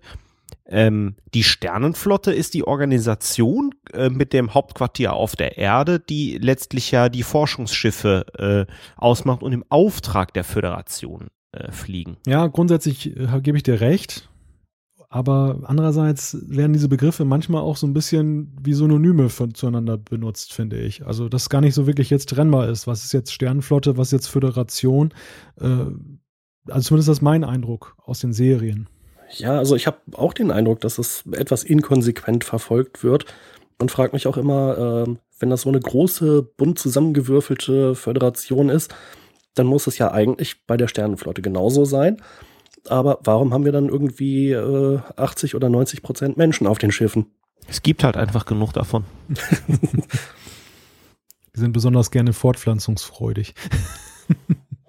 Entweder das oder das Make-up war nicht so teuer. Das wird wahrscheinlich der, der entscheidende Grund gewesen sein. Oh, ich glaube, den, den, den William Shatner pudern sie schon ganz schön. Deshalb muss ja auch die Next Generation heran. Okay. Hauptsache die Glatze spiegelt sich. Da brauchen wir nur Mikrofaserpoliertuch. ja, einen Trivia-Aspekt würde ich gerne an dieser Stelle äh, noch einführen, oder ich habe noch einig, einiges mehr auf dem Zettel, aber das fällt mir jetzt gerade ein. Ähm, wir hatten uns doch beim letzten Mal darüber unterhalten, was eigentlich mit Savik ist, warum die jetzt eigentlich nicht schwanger ist, nachdem ja nun da äh, Spock dann als junger Spock in Star Trek 3 da seinen Ponfar durchlebt hat. Und die, die Antwort darauf ist, das ist ganz interessant, dass es ursprünglich geplant war, genau das nämlich aufzugreifen, dass also Lieutenant Savik jetzt schwanger ist von Spock, aber das gefiel Leonard Nimoy irgendwie nicht, aus welchen Gründen auch immer. Und deshalb äh, ist der Aspekt zum einen dann beim Drehbuch schon mal generell zu kurz gekommen und man hat aber wohl eine Szene da gedreht, die in die Richtung ging, aber die ist dann auch mal eben schnell weggeschnitten worden. Und das ist der Grund, warum diesen Aspekt, den wir ja als offen angesehen haben, warum, warum das nicht weiterverfolgt wurde. Ja, das finde ich allerdings äh, total schade. Also das hätte ich gern gesehen und ähm, im Sinne äh, ja der Weiterentwicklung von Spock wäre das doch total interessant gewesen. Also ich tue mich ja irgendwie mit äh, so Kindern in Filmen und Serien immer schwer. Auch irgendwie Worfs Sohn, der dann später bei TNG dazugekommen ist. Äh, sowas äh, empfinde ich die meiste Zeit irgendwie als Belastung und dann müssen sich die Drehbuchautoren da aber irgendwie mit auseinandersetzen. Äh, andererseits soll es ja wahrscheinlich nicht der zentrale Inhalt irgendeines der Star Trek-Filme sein. Insofern, wenn es nicht Spock wirklich voranbringt als Charakter oder Star Trek als Universum, äh, dann soll man es von mir aus einfach rauslassen. Äh, also ich weiß ja nicht, der Sohn von Beverly Crusher, also der setzt hier wirklich Maßstäbe. in welcher, in welcher Hinsicht? Na gut, aber das äh, ist ja was anderes als ähm, ja so ein äh, so ein Kind, was da jetzt quasi so angeflanscht wird, weil das jetzt plötzlich da ist. Ja, absolut. Also äh, du, Jan, du hast absolut recht. Ähm, ja, ist, ist zwar, ist zwar äh, in, in, interessant zu sehen im Grunde genommen. Ähm, ja, aber ich, ich hätte es trotzdem äh, schön gefunden. Ähm, man hätte ja auch sagen können, dass äh, Spock sagt, gut, ich war nicht bei Sinn, ich akzeptiere das Kind nicht oder wie auch immer. Also ich meine, das hätte ja auf jeden Fall interessante Szenen bedeutet. Ne? Ja, wobei das Argument, das dagegen gesprochen hat, denke ich, war wahrscheinlich, dass der Film dann so ein bisschen überfrachtet worden wäre mit diesem Aspekt. Es hätte nicht wirklich die, die Handlung zielführend weitergebracht. Und auf der anderen Seite hätte es wertvolle Zeit gekostet. Der Film geht ja immerhin ja schon über fast zwei Stunden. Und äh, aus dem Grunde hat man das dann wohl wahrscheinlich weggelassen.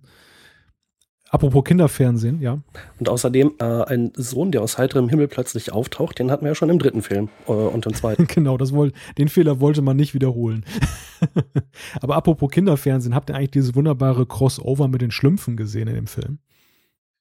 Bitte was? Nee. Und zwar auf dem, auf dem Planeten Vulkan, da sind doch dann so ein paar fleißige Helferlein, die da so, mithelfen. Ja, doch, ich erinnere mich. Die, die, haben so lustige Mützen auf, da habe ich sofort gedacht, oh, die Schlümpfe. Ja, in der Tat.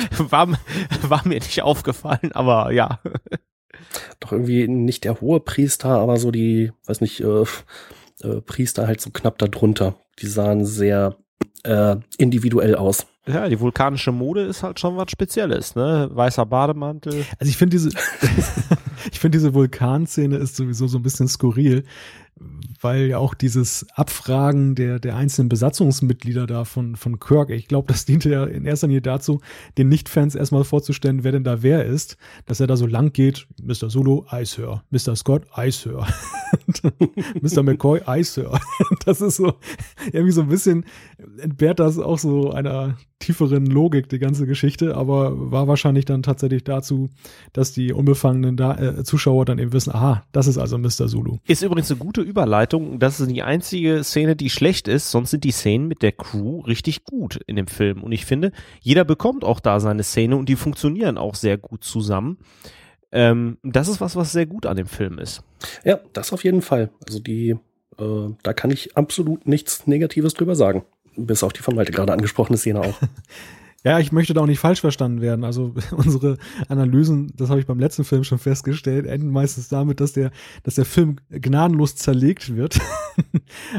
Aber im Grunde, ja. Beim dritten war es ja auch gerechtfertigt. Nein, ich, so schlecht war der dritte nicht. Habt ihr eigentlich mir nicht zugehört, wie letzte Sendung? Ach so. Zugehört schon, aber das heißt ja nicht, dass wir deine Meinung übernehmen müssen.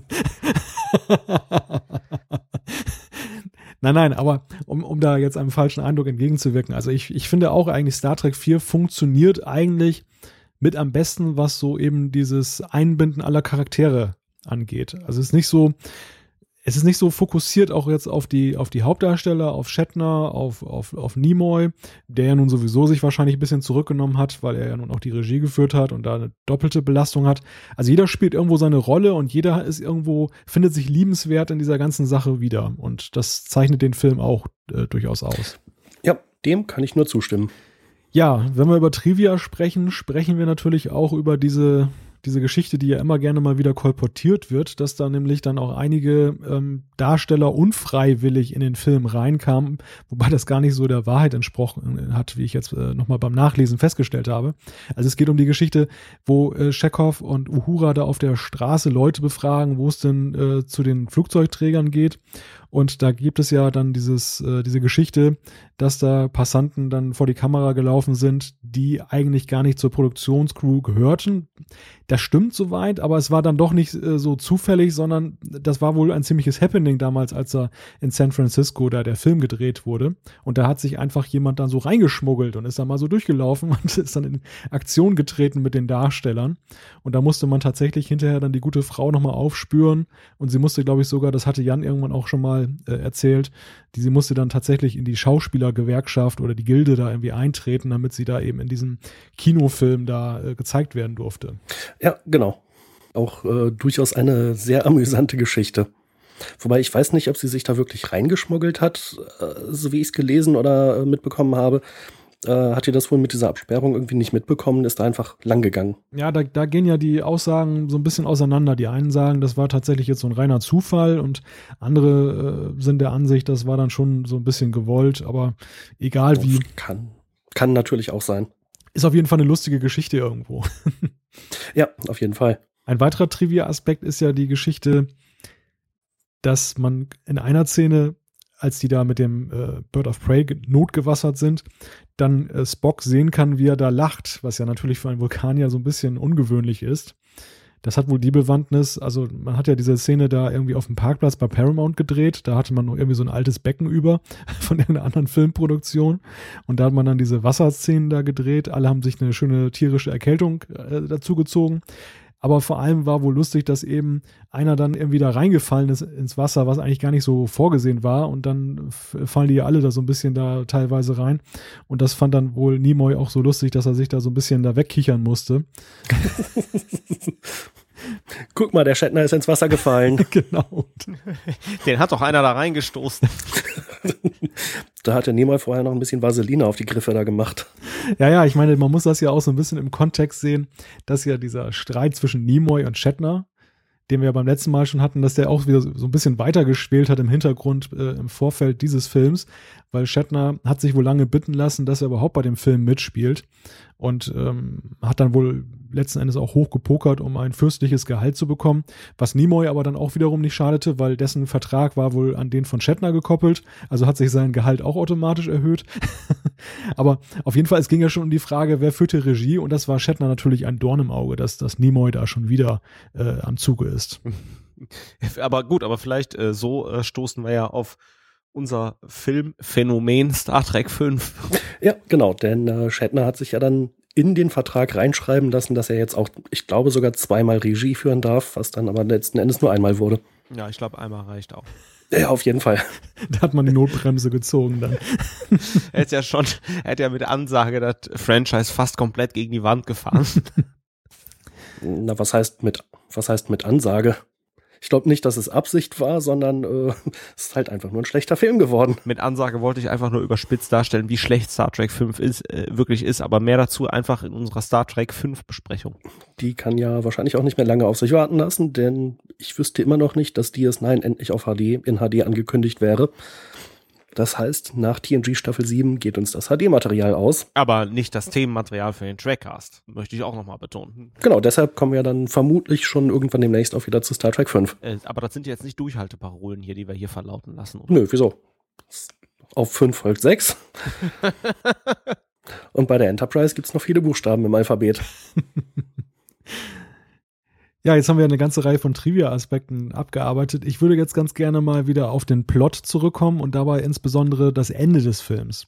Da haben wir dann ja diese Verhandlung dann, wo dann ja Kirk sich dann ja doch der Föderation stellen muss und dann ja diese ganz schlimme drakonische Strafe, dass er als Admiral degradiert wird zum Captain, was er, was er ihm fast schon in die Hände spielt, weil er eigentlich, glaube ich, in diese Admiral-Rolle nie so richtig reingepasst hat und dann als weitere Strafe dann eine neue Enterprise befehligen muss. Wie habt ihr das denn gefunden?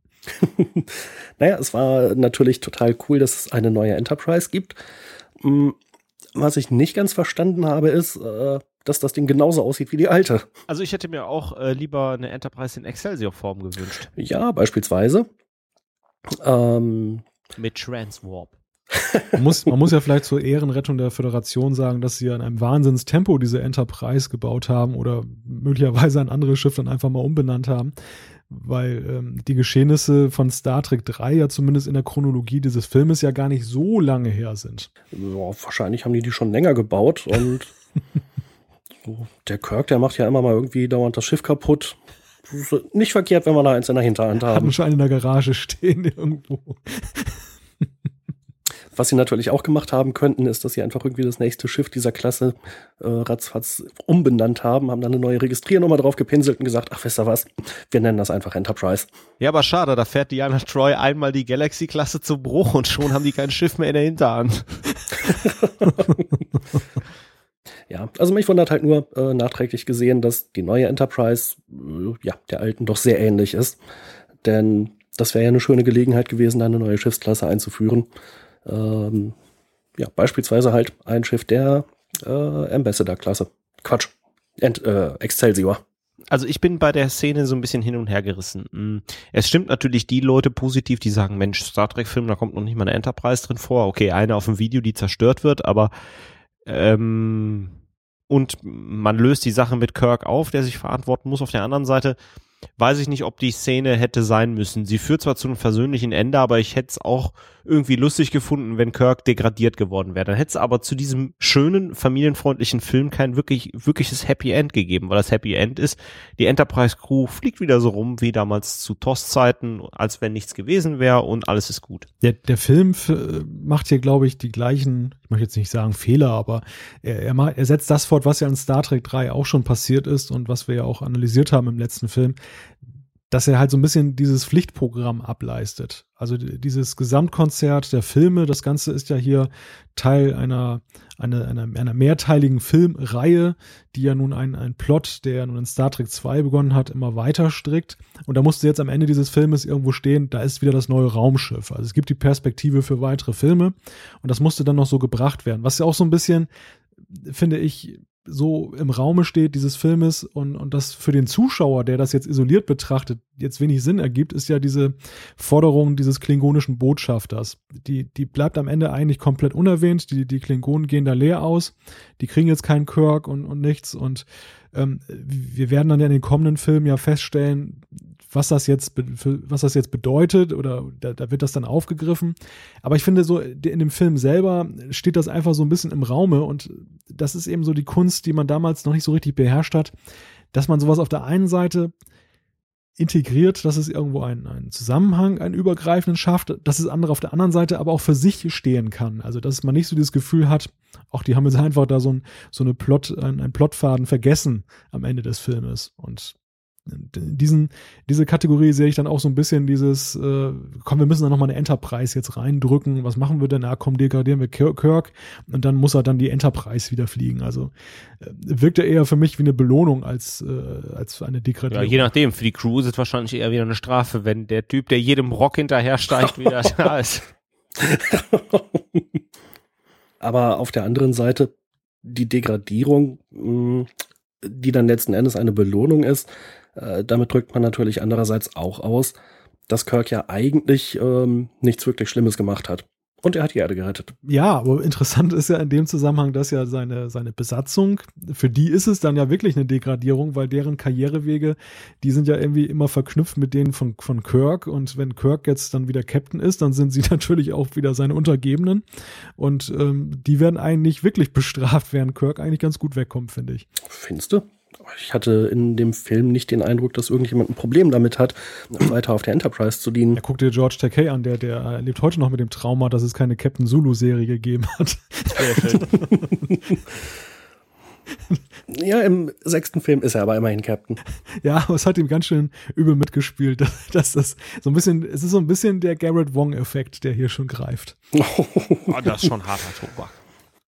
Ich meine, Zulu wird ja in der Tat befördert und kriegt tatsächlich mit der Excelsior ein ziemlich cooles Schiff. Mit Transwarp.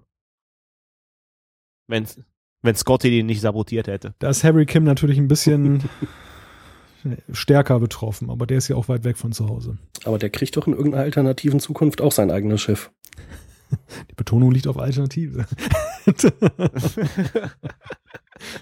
Ja, ich weiß nicht, wie es euch geht äh, mit eurer Liste. Ein Aspekt hätte ich jetzt noch und das wäre die Frage oder der, der Zusammenhang.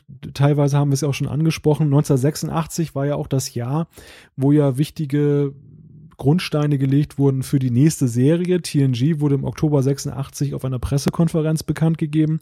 Das war nach diesem Film, aber es ist ja nicht ganz von der Hand zu weisen, dass da so ein bisschen schon im Hintergrund die neue Serie gärte im Studio und ja, wie, wie sehen wir das so? Gibt es da irgendwo einen Zusammenhang? Ähm, spielte vielleicht auch jetzt die, der, der Erfolg dieses Films und dieser Filmreihe jetzt auch eine, eine entscheidende Rolle und wie hat das TNG beeinflusst? Große Frage, aber vielleicht eine kleine Antwort von euch dazu. Hm, also ich habe immer den Eindruck, dass der Film mit TNG so richtig gar nichts zu tun hat und auch keine neue Serie vorbereitet. Ähm, der einzige Zusammenhang wäre halt meiner Einschätzung nach, dass auch dieser Film wieder ein extrem gutes Einspielergebnis bei wirklich vergleichsweise bescheidenen Kosten, Produktionskosten äh, gebracht hat. Und da ist natürlich die Entscheidung dann leichter zu sagen, ach komm, äh, die Kuh können wir noch ein bisschen ausschlachten, wir machen eine neue Serie. Ähm, ich glaube, da ist kein Zusammenhang. Also kurz und knackige Antwort. Ja, ach, ich will jetzt auch nichts da rein interpretieren, deswegen. Ja, wie sieht's bei euch aus? Was habt ihr noch auf dem Zettel stehen? Also ich bin durch mit meinen Notizen. Ich habe alles gebracht. Ja, ich überlege, gibt es bei den Schauspielern noch was wirklich Interessantes, Wichtiges zu erwähnen? Ich glaube nicht. Die Darstellerin von der Wahlforscherin, äh, die ist nach dem Film, glaube ich, ziemlich in der Versenkung verschwunden. Aber Da habe ich nicht mitbekommen, warum dem so ist. Die hat ja eigentlich die Rolle sehr gut gespielt. Gab es ja nichts dran auszusetzen. Und ansonsten, ich glaube, die wesentlichen Trivia-Aspekte haben wir auch alle erwähnt. Gut, dann würde ich einfach mal sagen, machen wir den Wahltank zu an dieser Stelle. das transparente Aluminium ist eingesetzt. Und kommen wir zum Feedback. Dies ist in der letzten Ausgabe des Jahres 2014 mal wieder sehr reichlich ausgefallen und deshalb gebe ich auch gleich mal weiter an Jan, denn Jan hat die erste Zuschrift. Genau, und äh, die kommt von Jan Michael, der hat uns bei Facebook geschrieben und äh, es geht um das Thema, warum Savick nicht schwanger geworden ist im dritten Kinofilm. Der schreibt uns, du weißt aber schon, dass Frauen nur an bestimmten Tagen schwanger werden können, oder? Oder wisst ihr mehr über die Zyklen der vulkanischen Frauen?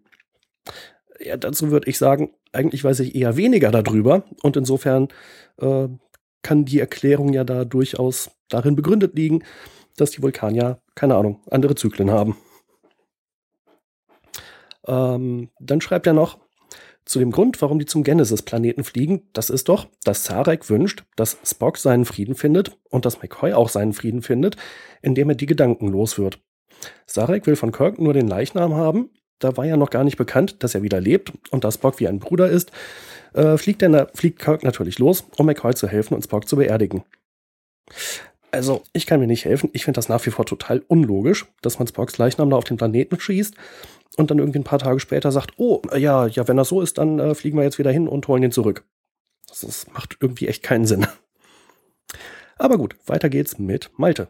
stfiles.de hat uns geschrieben über Twitter und zwar mit dem Hinweis, dass der YouTube-Kanal von Trackcore wieder online ist. Das ist vielleicht eine Erwähnung im nächsten Trackcast wert, schreibt stfiles.de und äh, da gebe ich ihm recht. Das ist nämlich eine Vorsetzung von unserer Neuigkeit, die wir hatten. Ja, es gab ja diesen Streit ähm, im Zusammenhang mit Paramount bzw. CBS, dass ähm, die ja da geltend gemacht haben, dass das Urheber gegen das Urheberrecht verletzt wurde durch diese Vergleiche. Und augenscheinlich hat man da eine Lösung äh, gefunden und ähm, damit ist das Thema dann zum Positiven beendet.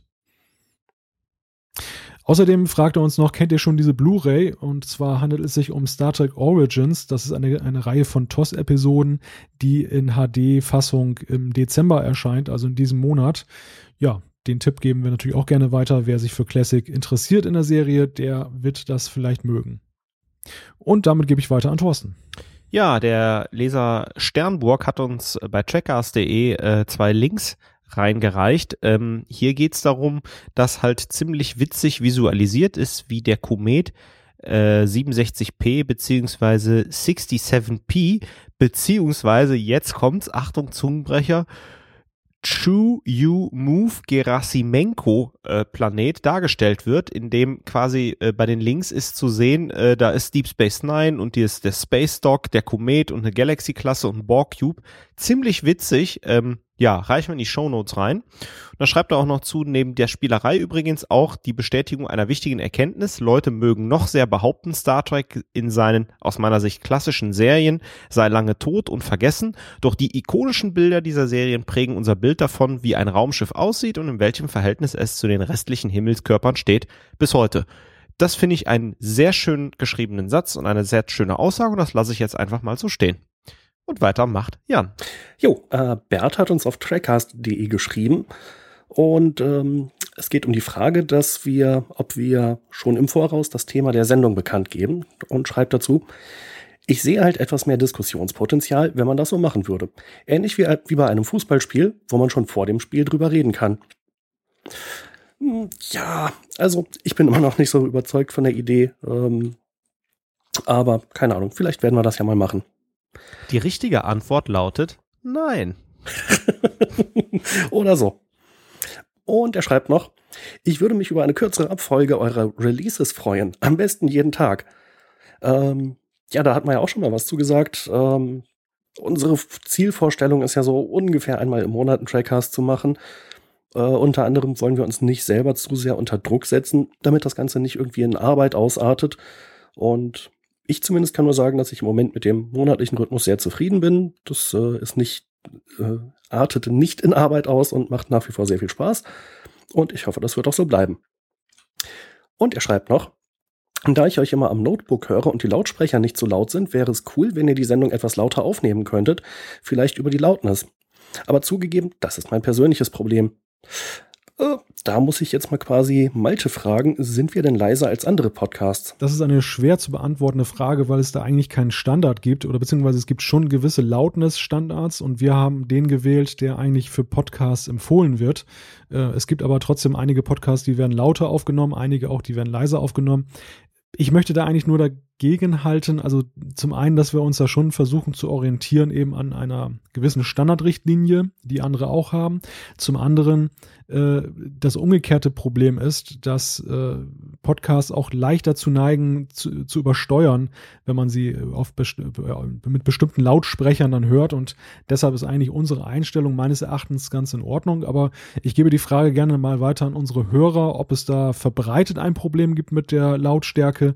Und äh, dann können wir ja mal schauen, wie das Feedback ist und gegebenenfalls ja auch anpassen für die Zukunft. Und dann hast du auch gleich die nächste Zuschrift. Ja, und zwar von Hiltibold, der über trackcast.de geschrieben hat. Er schreibt zum Thema Gene Roddenberry und seinen, seinem in späteren Jahren zum Teil zweifelhaften Einfluss auf Star Trek wurde auf trackzone.de erst kürzlich ein Interview mit dem Autor David Gerrold veröffentlicht. Wirklich sehr lesenswert. Den Link geben wir gerne über die Show Notes weiter. Und äh, er schreibt ferner, und weil ihr das Thema Sex beim letzten Mal ein wenig angeschnitten habt, wie wäre es mit einem Trackcast zum Thema Liebe, Sex und Fortpflanzung in Star Trek? Vielleicht findet ihr ja sogar einen Experten dafür, wie auch immer dessen Expertise im Detail aussehen mag. Erika Berger ist vielleicht noch frei. Dolly Buster. Gibt's die noch? Boah, Dolly Buster äh, nur auf Audio. Leck mich der Tash. Ich meine, ist, das, das ist ein Thema, was ja schon durchaus interessante Aspekte hat. Ich meine, äh, zum Beispiel in TNG war es ja, glaube ich, so, dass die Fortpflanzung der Klingonen doch irgendwie auch was mit Kneifen zu tun hatte und so. Wesley, Männer schreien nicht, Frauen schreien. Und dann kratzen sie. Genau. Und dann kratzen die Männer auch. Oder irgendwie so. Äh, ja, wobei TNG ist ja schon so ein bisschen prüde, ne? Also. No, also Riker lässt aber nicht viel anbrennen. Ja, aber das wird ja meistens nur angedeutet. Ich glaube auch, der äh, vernascht auch schon mal ab und zu die Troy. Davon kriegen wir gar nichts mit. das kann natürlich sein. Im Sadi. Also wenn man eines festhalten kann zu dem Thema, ist das in der Tat, dass es äh, sehr geprägt ist von der Prüderie der Amerikaner und auf der anderen Seite eben auch dieses Verklausulierte, manchmal zwischen den Zeilen. Also es ist ja nicht sehr explizit. Äh, man kann jetzt ja wenig heraussaugen aus den ganzen Serien, was ja dann wirklich so ähm, eine Analyse der verschiedenen Fortpflanzungsmethoden der Spezies dann zulässt. Also ich würde vorschlagen, im Feedback kommt das Thema noch ein paar Mal. Also so auf diesen Vorschlag wird noch eingegangen. Äh, wir können das ja gleich nochmal durchgehen und dann am Ende überlegen, äh, ob wir dazu eine Sendung machen. So machen wir das, Thorsten. Ja, Sarah Go hat uns bei äh, in den Kommentaren bei trackcast.de ähm, darauf hingewiesen, ähm, wie es mit den Synchronsprechern ist. Und zwar, ich hatte in der Sendung gesagt, ich lasse keinen Grund gelten, warum die äh, ja, äh, Sprecher wechseln. Äh, sie sagt zum einen, bei McCoy ist Manfred Schott, der in den TV-Folgen McCoy synchronisiert hat, äh, weggestorben. Und bei Uhura war es ähnlich. Die Sprecherin Rosa Marie Kirstein, äh, Rosemarie Kirstein, sorry, war auch verstorben. Und ähm, ja, man hatte dann den Sprecher neu besetzen müssen. Okay, wenn die Leute abnippeln, ja, das muss ich natürlich akzeptieren. Aber sie sagt auch, Kirks Sprecher Gerd Günther Hoffmann hatte man tatsächlich übergangen, weil man glaubte, er sei zu teuer. Man fragte also erst gar nicht nach und besetzte Sonnenschein. Und da kann ich sagen, hier können wir wieder mein Argument, ich lasse keinen Grund gelten, stehen lassen. Also, ganz herzlichen Dank, ähm, Sarah, äh, für den Hinweis. Ähm, ihr findet auf unseren Kommentaren noch einen Link, den sie äh, empfiehlt, kann ich auch empfehlen. Das ist nämlich die Synchronkartei.de. Und weiter macht Jan. Wir haben eine Zuschrift bekommen von äh, Unbekannt, von Anonymous, stand kein Name dran. Äh, es geht um das Thema, wo wir letztes Mal gefragt wurden, welcher äh, Klassiker der Science-Fiction-Literatur mit den vier Lichtern, äh, äh, worauf das anspielt. Oder die, waren es die vier Lichter oder vier Finger? Vier Lichter. Und dazu schreibt Unbekannt, Winston, nicht Wilson. So kann man natürlich nicht drauf kommen, um welchen Klassiker der dystopischen Literatur es sich handelt. Ja, äh, da sind mir dann auch die Schuppen von den Augen gefallen. Natürlich geht es um 1984, ein äh, nach wie vor hochaktuelles Buch von George Orwell. Und äh, ja, wenn er von Anfang an Winston gestanden hätte und nicht der irreführende Name Wilson, dann wäre ich wahrscheinlich auch drauf gekommen. Und ich möchte mich noch verteidigen. Ich habe äh, eigentlich noch nie gehört, dass man 1984 als Science Fiction bezeichnet. Äh, so wie Falk das gemacht hat, auf den sich das hier bezieht. Insofern, äh, ja, keine Ahnung, das war dann schon relativ irreführend, was er uns da mitteilen wollte, fand ich. Und weiter geht's mit Malte. Benjamin Arndt hat uns über Facebook eine Direktnachricht geschrieben und zwar auf Watch Ever wird seit einigen Wochen Raumschiff Voyager angeboten. Vielleicht ist das ein kleiner Hinweis für eure Hörer wert. Das gibt's da, glaube ich, schon länger, oder? Ich hatte mal so einen Probemonat gemacht und da gab es Voyager und die Classic-Serie. Das ist bei Amazon Prime übrigens auch der Fall. Oder war das bei Amazon? Ich bin mir nicht ganz sicher. Ich habe jedenfalls vorhin noch mal bei Netflix geguckt und da ist äh, nach wie vor das Rauschen im Walde bei Star Trek. Ich dachte, du, ich dachte, du sagst Rauschen im Weltraum. Achso, ja, das auch. Nichts als Hintergrundrauschen. Falk Schmidt hat uns bei trackers.de eine Nachricht hinterlassen. Ähm, auf der Galaxy Enterprise gab es einen Kindergarten und ein Schulsystem auf langen interstellaren Reisen mit 600 potenziellen Partnern. Wie lange würde es wohl dauern? Ähm, ich glaube, er spielt wieder auf die Fortpflanzungs- und äh, Sexgeschichte an. Ja, wie gesagt, die Enterprise hat einen Kindergarten, ja nicht ohne Grund. ja, auch Bert hat das Thema offensichtlich bewegt, denn er schreibt dazu, ich finde, das Thema Sex hat in Star Trek nichts zu suchen. Schon gar nicht muss man da groß drüber reden. Ich finde, Star Trek gibt in dieser Hinsicht auch zum Glück nicht allzu viel her. Wer sich für solche Themen interessiert, findet im alltäglichen Abendprogramm genügend Schund und genügend Serien, die sich ausschließlich darum drehen. Meine Meinung. Äh, ja, da haben wir ein relativ klares Negativvotum zu dem Thema. Weiter geht's mit Malte. Stefan Topo hat uns über trackcast.de geschrieben. Ähm, vorweg möchte ich vielleicht sagen, dass wir hin und wieder auch mal kritische Zuschriften bekommen und wir freuen uns natürlich auch über jeden Input, der uns eben darauf hinweist, wenn Dinge an der Sendung verbesserungswürdig sind oder wenn wir auf einem vollkommen falschen Dampfer waren. Generell, auch wenn euch dann eben auffällt, hm, also der Trackcast hat mir jetzt nicht so gefallen und wenn ihr das begründen könnt, also immer gerne, wir setzen das nicht vielleicht immer eins zu eins um, aber wir nehmen das immer zur Kenntnis und so hat auch Stefan Topo jetzt der letzte Trackcast nicht so sehr gefallen. Er fand die Besprechung von Star Trek 3 insgesamt sehr oberflächlich, wie er schreibt, ähm, konnte dann aber auf Nachfrage nicht so, noch so genau beisteuern, was da jetzt eigentlich ähm, ihm jetzt missfallen hat, ist vielleicht manchmal auch einfach so ein subjektiver Eindruck. Äh, was ihn aber konkret gestört hat, das war das allgemeine Gelächter von uns. Das war echt zu viel. Zum Teil konnte man die Gründe dafür auch nicht ganz verstehen. Dann nervt es einfach im Thema, wenn alle paar Minuten lang äh, jemand äh, wegen irgendwelcher Insider-Schenkelklopfer ins Lachen verfällt und das alle Nase lang, das war einfach zu viel. Muss ich sagen, ist ein Kritikpunkt, der nicht ganz unberechtigt ist. Ich habe mir auch mal andere Podcasts mit der Maßgabe angehört, festzustellen, wie denn da das eigentlich gehandhabt wird. Und es ist insgesamt eigentlich so, gerade in Deutschland, dass das Podcasten da eine sehr ernsthafte Geschichte zu sein scheint. Also sind, da sind sehr viele sehr ernst, da wird eigentlich so gut wie gar nicht gelacht. Und wir sind natürlich hier eine lustige Truppe. Man muss dazu sagen, wir lachen nicht auf Befehl oder weil es hier irgendwo in irgendwelchen Drehbüchern steht, sondern das ist wirklich ja manchmal so eine Geschichte, wo wir dann da uns halt totlachen über irgendwelche Sachen, weil wir lustige Aspekte gefunden haben, weil einfach ein lustiger Verlauf irgendwie da ist und das lässt sich natürlich dann, wir sind keine Vulkanier, wir können die Emotionen schwer unterdrücken. Aber grundsätzlich natürlich schon ein Hinweis, den wir dann auch aufnehmen und den wir auch dann so ein bisschen im Hinterkopf mit uns herumtragen. Nicht wahr, Jan und Thorsten? Wir bemühen uns. Ja, ich würde sagen, ähm, wir werden jetzt auf jeden Fall äußerst pietätvoll und ganz ruhig das nächste Feedback vortragen. Das glaubt uns doch keiner. I'll do my very best. Auch vielleicht noch der Satz, dass die kleinen Einspieler Stefan nicht so gut gefallen haben. Auch da vielleicht die Frage an das restliche Publikum, wie hat euch das gefallen? Das war eigentlich so eine Idee, die das so ein bisschen humoristischer machen sollte. Wenn ihr alle der Ansicht seid, das war blöd, können wir uns die Arbeit auch sparen. Also auch da ist Feedback hochwillkommen. Hasta la vista, baby. Weiter geht es mit Thorsten. Ja, Venti hat uns geschrieben, wie heißt nochmal die empfohlene, aber abgesetzte Sci-Fi-Serie, nicht Firefly? Und das hat Jan auch schon beantwortet, nämlich Farscape. Jo, und dann mach doch direkt weiter. Genau. Äh, mein Namensvetter Jan hat mir geschrieben oder hat uns geschrieben per E-Mail. Und zwar, mich wundert eins, niemand ist aufgefallen, warum Riker seinen Fuß immer auf eine Konsole oder sowas stellt. Dadurch drückt sein Unterbewusstsein den Anspruch auf die Captains-Rolle aus. Und dann hat er uns einen YouTube-Link mitgeschickt, den wir in die Shownotes packen werden. Ja, Weltklasse. Und weiter geht's mit Malte. Das Ärmel hat uns geschrieben via E-Mail. Das Ärmel ist äh, auch ein Podcaster und zwar vom Chaba Talk. Und äh, er schreibt, nun aber dann auch genug mit der Lobhudelei, denn ihr mögt das ja nicht so sehr, sagt ihr. Da muss ich mal Einspruch erheben. wir, wir mögen es natürlich sehr gerne, wenn wir gelobt werden. Wir haben nur irgendwann mal gesagt, wir wollen es nicht immer im Feedback dann so herauskehren, dass ihr als Hörer den Eindruck bekommt, ähm, die beweihräuchern sich da nur selbst.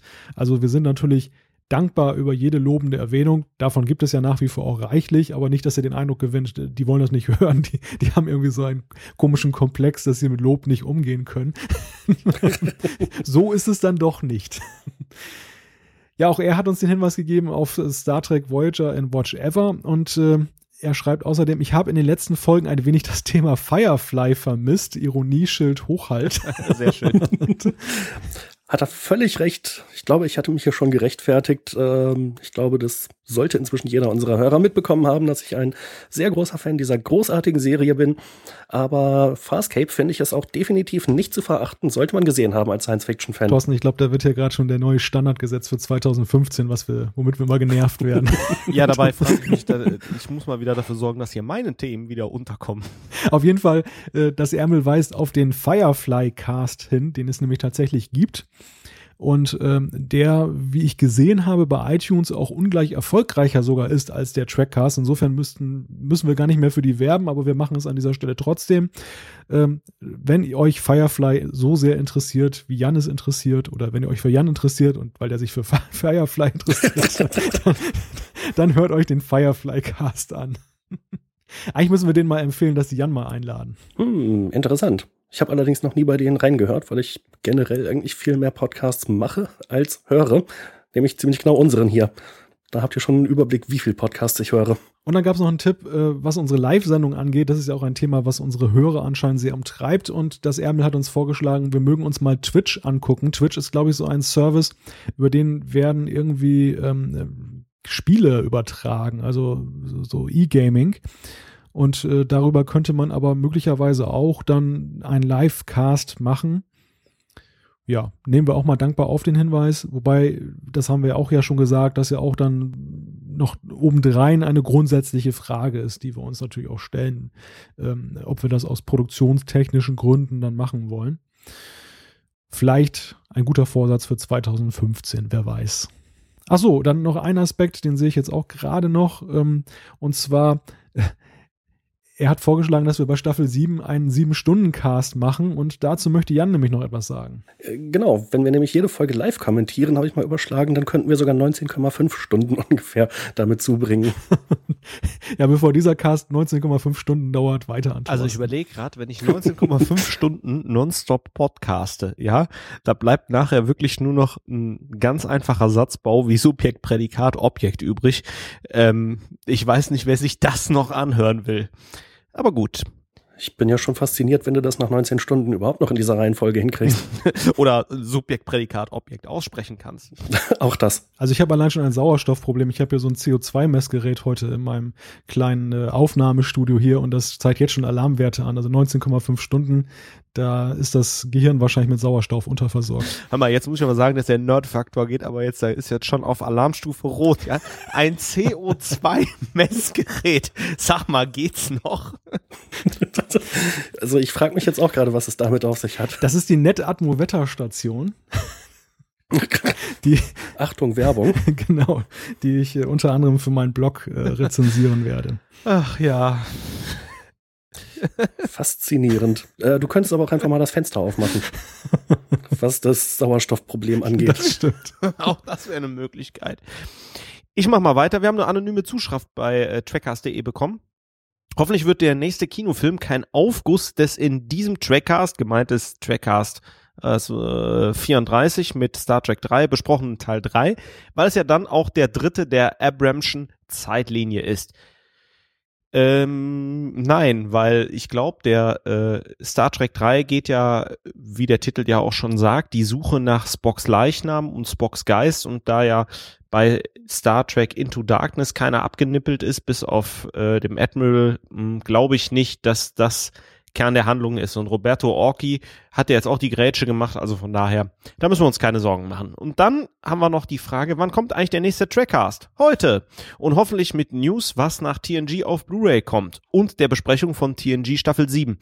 Hatten wir ja schon gerade in der Anmoderation gesagt, äh, wir sind noch nicht so weit, kommt aber auf jeden Fall in der nächsten Folge. Also Trackcast Nummer 36 im Januar mit der siebten Staffel von TNG. Und weiter macht Jan.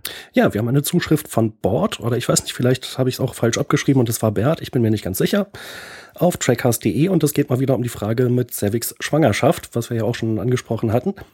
In einer frühen Version des Star Trek 4 Skriptes wurde die Entscheidung Saviks auf Vulkan zu bleiben in der Tat explizit mit ihrer Schwangerschaft begründet. Die Szene wurde sogar gefilmt, aber aus der finalen Fassung entfernt, weil sich Leonard Nimoy sehr unwohl damit fühlte. Und äh, dann gibt er noch die Quelle an, nämlich Memory Alpha. Ähm, Spocks Vaterschaft in den folgenden Filmen zu thematisieren, hätte ich durchaus reizvoll gefunden, aber das Veto des, Reg des Regisseurs war stärker. Ja, ähm, herzlichen Dank und weiter geht's mit, Wal mit Malte. Ich glaube, ich habe ja auch langsam CO2-Mangel. mit Walter, ja. Danke, Jan. Und zwar Ketchup hat uns geschrieben über trackcast.de. Er empfiehlt den Mission Log Podcast, der auf Englisch sich auch dem Thema Star Trek widmet und eigentlich immer recht unterhaltsam ist. Ähm, geben wir gerne weiter diese Empfehlung. Auch in den Show Notes wird der entsprechend verlinkt. Aber er schreibt dankenswerterweise natürlich kein Ersatz für den Trackcast, nur eine Ergänzung. Es gibt keinen Ersatz für den Trackcast. Das geht runter wie Öl. Vielen Dank. Das wollte ich hören. ja, Ferner schreibt ja auch noch zum Thema Sex. Das hat ja, äh, wie meine Mitstreiter schon sagten, ja noch mehrere, äh, Zusch mehreren Zuschriften die Leute bewegt. Und ähm, er findet das auch gut, das Thema, wenn der Trackcast das elegant hinbekommt. Warum nicht? Ist allerdings eine echte Herausforderung, sowohl vom Rechercheaufwand als auch von der Planung des Gesprächsbogens.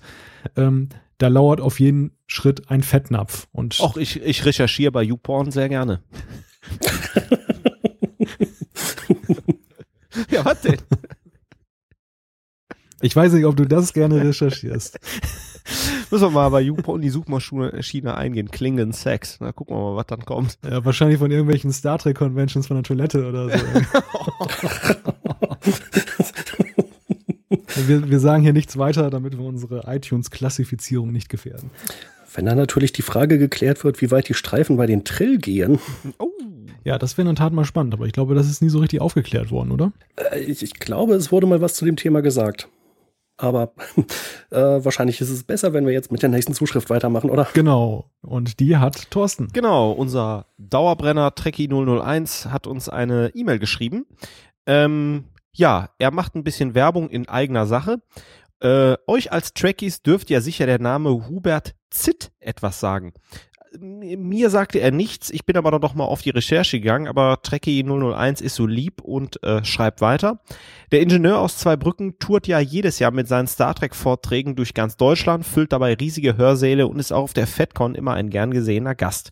Anfang nächsten Jahres, am 29. Januar 2015, kommt der gute Mann in die kleine Stadt Salzwedel. Das ist so, glaube ich, ganz grob können wir das, aber wirklich ganz grob in der Nähe von Wolfsburg verorten und hält dort am Jahn-Gymnasium einen Vortrag über das Beamen und die Wissenschaft dahinter. Das Ganze geht um 11.30 Uhr los und Trekkies sind gegen einen kleinen Obolus von drei Euro herzlich eingeladen. Äh, Trekkie 001 gibt dann noch äh, Link zu einer Facebook-Seite. Können wir gerne in die Show Notes packen. Danke für die Info auf jeden Fall. Wobei mir gerade einfällt, hm, Hubert Zitt, naja, vielleicht könnte das ja auch mal ein Gast für unseren Trackcast sein, oder? Hm, ist das eine, eine Bewerbung, die wir hier gerade aussprechen für ihn? Aber durchaus, ja klar. Äh, den Namen habe ich auf jeden Fall schon mal gehört, auch wenn ich leider noch keinen seiner Vorträge gesehen habe. Aber soll sehr gut sein. Ja, dann äh, mach doch mal direkt weiter. Ja, Gerrit hat uns eine E-Mail geschrieben. Da es ja so langsam mehr oder weniger schwer zu Weihnachten beginnt, kann ich es mir gerade nicht verkneifen, euch einen YouTube-Link zu posten mit einer ganz track-esken Interpretation von Let It Snow. Viel Spaß und lasst euch vom Vorweihnachtsstress nicht überrollen. Ja, großartiges Video. Ich glaube, wir hatten das auch schon mal, aber das packen wir gerne jedes Mal wieder in die Show Notes. Und weiter geht's mit Malte. So delightful. And sense we've no place to go. Make it so. Make it so. Make it so. Aki86 hat uns über trackcast.de geschrieben und als Antwort auf Anonymous und das Trackcast-Team geantwortet. Äh, sie schreibt unter anderem, ich glaube nicht, dass wir einen Aufguss von Star Trek 3 bekommen, da in Into Darkness der Genesis-Handlungsstrang durch Kirks schnelle Wiederauferstehung durch Kahns Blut mehr schlecht als recht abgekürzt wurde. Sie legt das im Folgenden auch noch sehr gut dar und gibt auch noch einige weitere Aspekte, also ähm, sehr empfehlenswerte Zuschrift, die ich auf der Grund, die ich aufgrund der Länge aber jetzt mal nicht komplett vorlese und einfach mal empfehle, bei uns dann nachzugucken bei Trackcast 34 in den Kommentaren, da ist das nachzulesen. Eine Sache aber noch, ansonsten, liebes Trackcast-Team, schreibt sie, war es wieder mal sehr schön und angenehm, die Folge zu hören. Vielen Dank. Ich verfolge euch schon seit Folge 16 und bin immer wieder begeistert von eurer Arbeit. Die einzige Folge, die ich nicht gelungen fand, ist Folge 11. Die könntet ihr etwas objektiver vielleicht irgendwann nochmal aufgreifen. Das nehmen wir mal als Arbeitsauftrag an. Äh, ja, Folge 11 ist Star Trek und die Frauen. Na, vielleicht gibt's da ja nochmal ein Revival. Ja, und äh, weiter gebe ich an Thorsten. Ja, Funky Chicken hat uns geschrieben und ja, ich kann jetzt mal wieder Schluss machen. Das ist nämlich die letzte Zuschrift, die wir haben. Leider nein. Ah, okay, sorry, dann äh, bin ich ein bisschen durcheinander, aber ich gehe jetzt erstmal auf Funky Chicken ein, bevor ich hier wieder überrascht werde. Ähm, es gibt, also es ist auch natürlich wieder das Thema Sex. Äh, es gibt doch eigentlich zwei gute Regeln nach Jürgen Domian, was das Thema angeht. Immer nur, was beide wollen und was physisch und psychisch keinem schadet. Hm, Sex mit dem Klingonen äh, würde auch physischen Schaden mit Sicherheit hervorrufen. Ich denke, dass man unter diesem Diktum total vernünftig darüber reden kann, auch im Star Trek-Universum. So wie ich die Jungs hier kennengelernt ha äh, kennengehört habe, werden sie sich schon vernünftig und seriös damit, seriös, danke. Also ich habe schon, der war gut. Ich habe schon viel über mich gehört, aber nie das Wort seriös. Äh, damit auseinandersetzen, wenn sie wollten. Falls man denn befürchtet, es könne doch zu platt wirken, lädt man sich halt eine Sexualforscherin dazu und gut ist. Ja. Ich freue mich auf den Cast mit Erika Berger. Aber Funky Chicken, danke für die nette Zuschrift. ja, also ich glaube, an dieser Stelle können wir schon mal sagen, die, äh, äh, die Frage, ob wir uns damit auseinandersetzen sollen, ist äh, leicht zwiegespalten. Auf jeden Fall ein großer Bedarf und Wunsch danach. Äh, insgesamt hatten wir, glaube ich, mehr Pro als Con, äh, mehr, mehr dafür als dagegen. Das stimmt. Ja, aber du, du darfst ja nicht vergessen, wir haben jeweils 3000 Stimmen. Achso. Und dann stellt sich das schon ganz anders dar. ja, ich möchte ganz gerne nochmal eine, eine Zuschrift einschieben, die äh, jetzt leider in unser Feedback-System keinen Eingang gefunden hat, die aber gleichwohl nicht unerwähnt bleiben soll. Und zwar Andreas hat uns über Facebook über eine Direktnachricht geschrieben und äh, bedankt sich für ein hörenswertes Trackcast-Jahr. Insofern ja eine ganz passende Zuschrift auch jetzt zum Abschluss. Dieses Fass musste er einfach mal aufmachen, schreibt er. Ähm Aber er hat auch noch eine Frage für unseren nächsten Podcast, also diesen Podcast. Gefühlt erleben wir seit ein paar Jahren ein goldenes Zeitalter der Fernsehserien, schreibt er. Nur im Science-Fiction-Bereich sieht es ein wenig mau aus. Viel mehr als Defiance, welches echt nicht so prickelnd ist, und Falling Skies fällt irgendwie nicht ein und er stellt die Frage an uns jetzt, verpassen die Verantwortlichen nicht gerade den Zeitpunkt, um Star Trek wieder im Fernsehen populär zu machen, oder ist der Zug schon abgefahren? Also ich finde auch, dass wir im Moment ein goldenes Fernsehzeitalter haben und ich wundere mich auch, warum es so wenig Science Fiction gibt und würde auch sagen, dass jetzt in der Tat ein verdammt guter Zeitpunkt wäre, gerade mit den neuen Filmen, die ja offensichtlich recht erfolgreich sind. Warum nicht, wie damals bei Star Trek 4, der recht erfolgreich war, eine neue Serie machen, die ja nicht notwendigerweise was mit den neuen Filmen zu tun haben müsste. Stille Zustimmung, Thorsten? Ja, ich überlege nur gerade so ein bisschen. Ähm, aber ich glaube, Jan hat sehr gut geantwortet. Also, ja. Ja, ich glaube, da, da herrscht eigentlich Konsens, dass ähm, wir das natürlich gutheißen würden, wenn das Thema Star Trek irgendwo dann einfach mal wieder Eingang findet, vielleicht auch in einer modernen, modernen Fassung, die eben auch den heutigen Serien so vom Aufbau her entspricht. Eigentlich schade, dass man da das so ein bisschen ungenutzt lässt.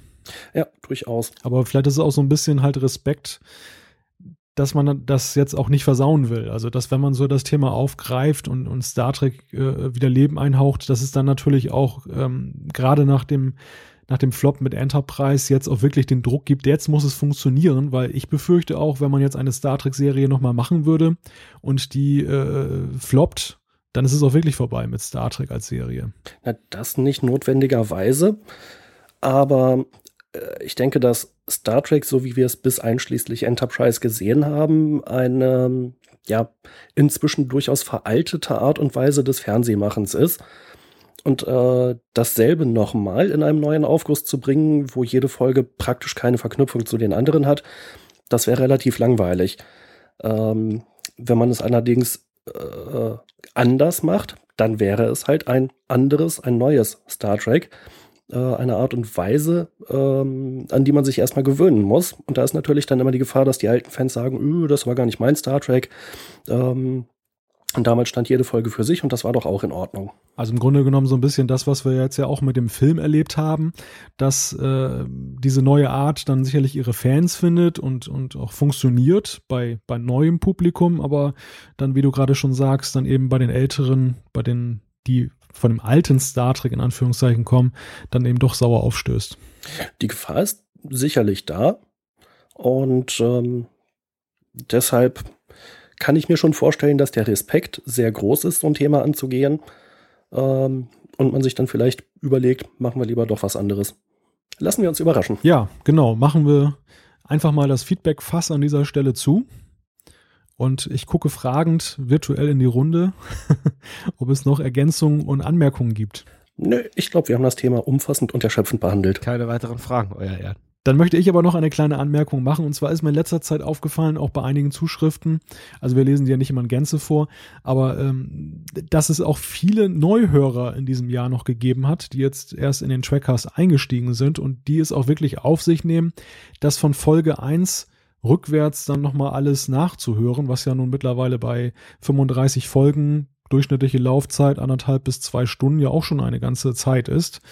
Und da möchte ich einfach mal sagen, Hut ab und es freut mich sehr, das zu lesen, dass wir dann doch auf so eine Resonanz stoßen, dass nicht nur noch weiterhin Hörer dazukommen, was mich ohnehin schon freut, aber dass die dann eben auch sagen, oh, also diese Sendung finde ich jetzt auch so interessant, die höre ich mir jetzt wirklich mal von der Pike auf an und äh, den Leuten möchte ich einerseits Danke sagen, wie auch allen Hörern, die uns sowieso die Treue halten. Und das ist ja, passt jetzt ja auch ganz gut so vorweihnachtlich, beziehungsweise je nachdem, wann ihr das hört, dann nachweihnachtlich, zum Jahresabschluss, wie auch immer, sucht euch das aus.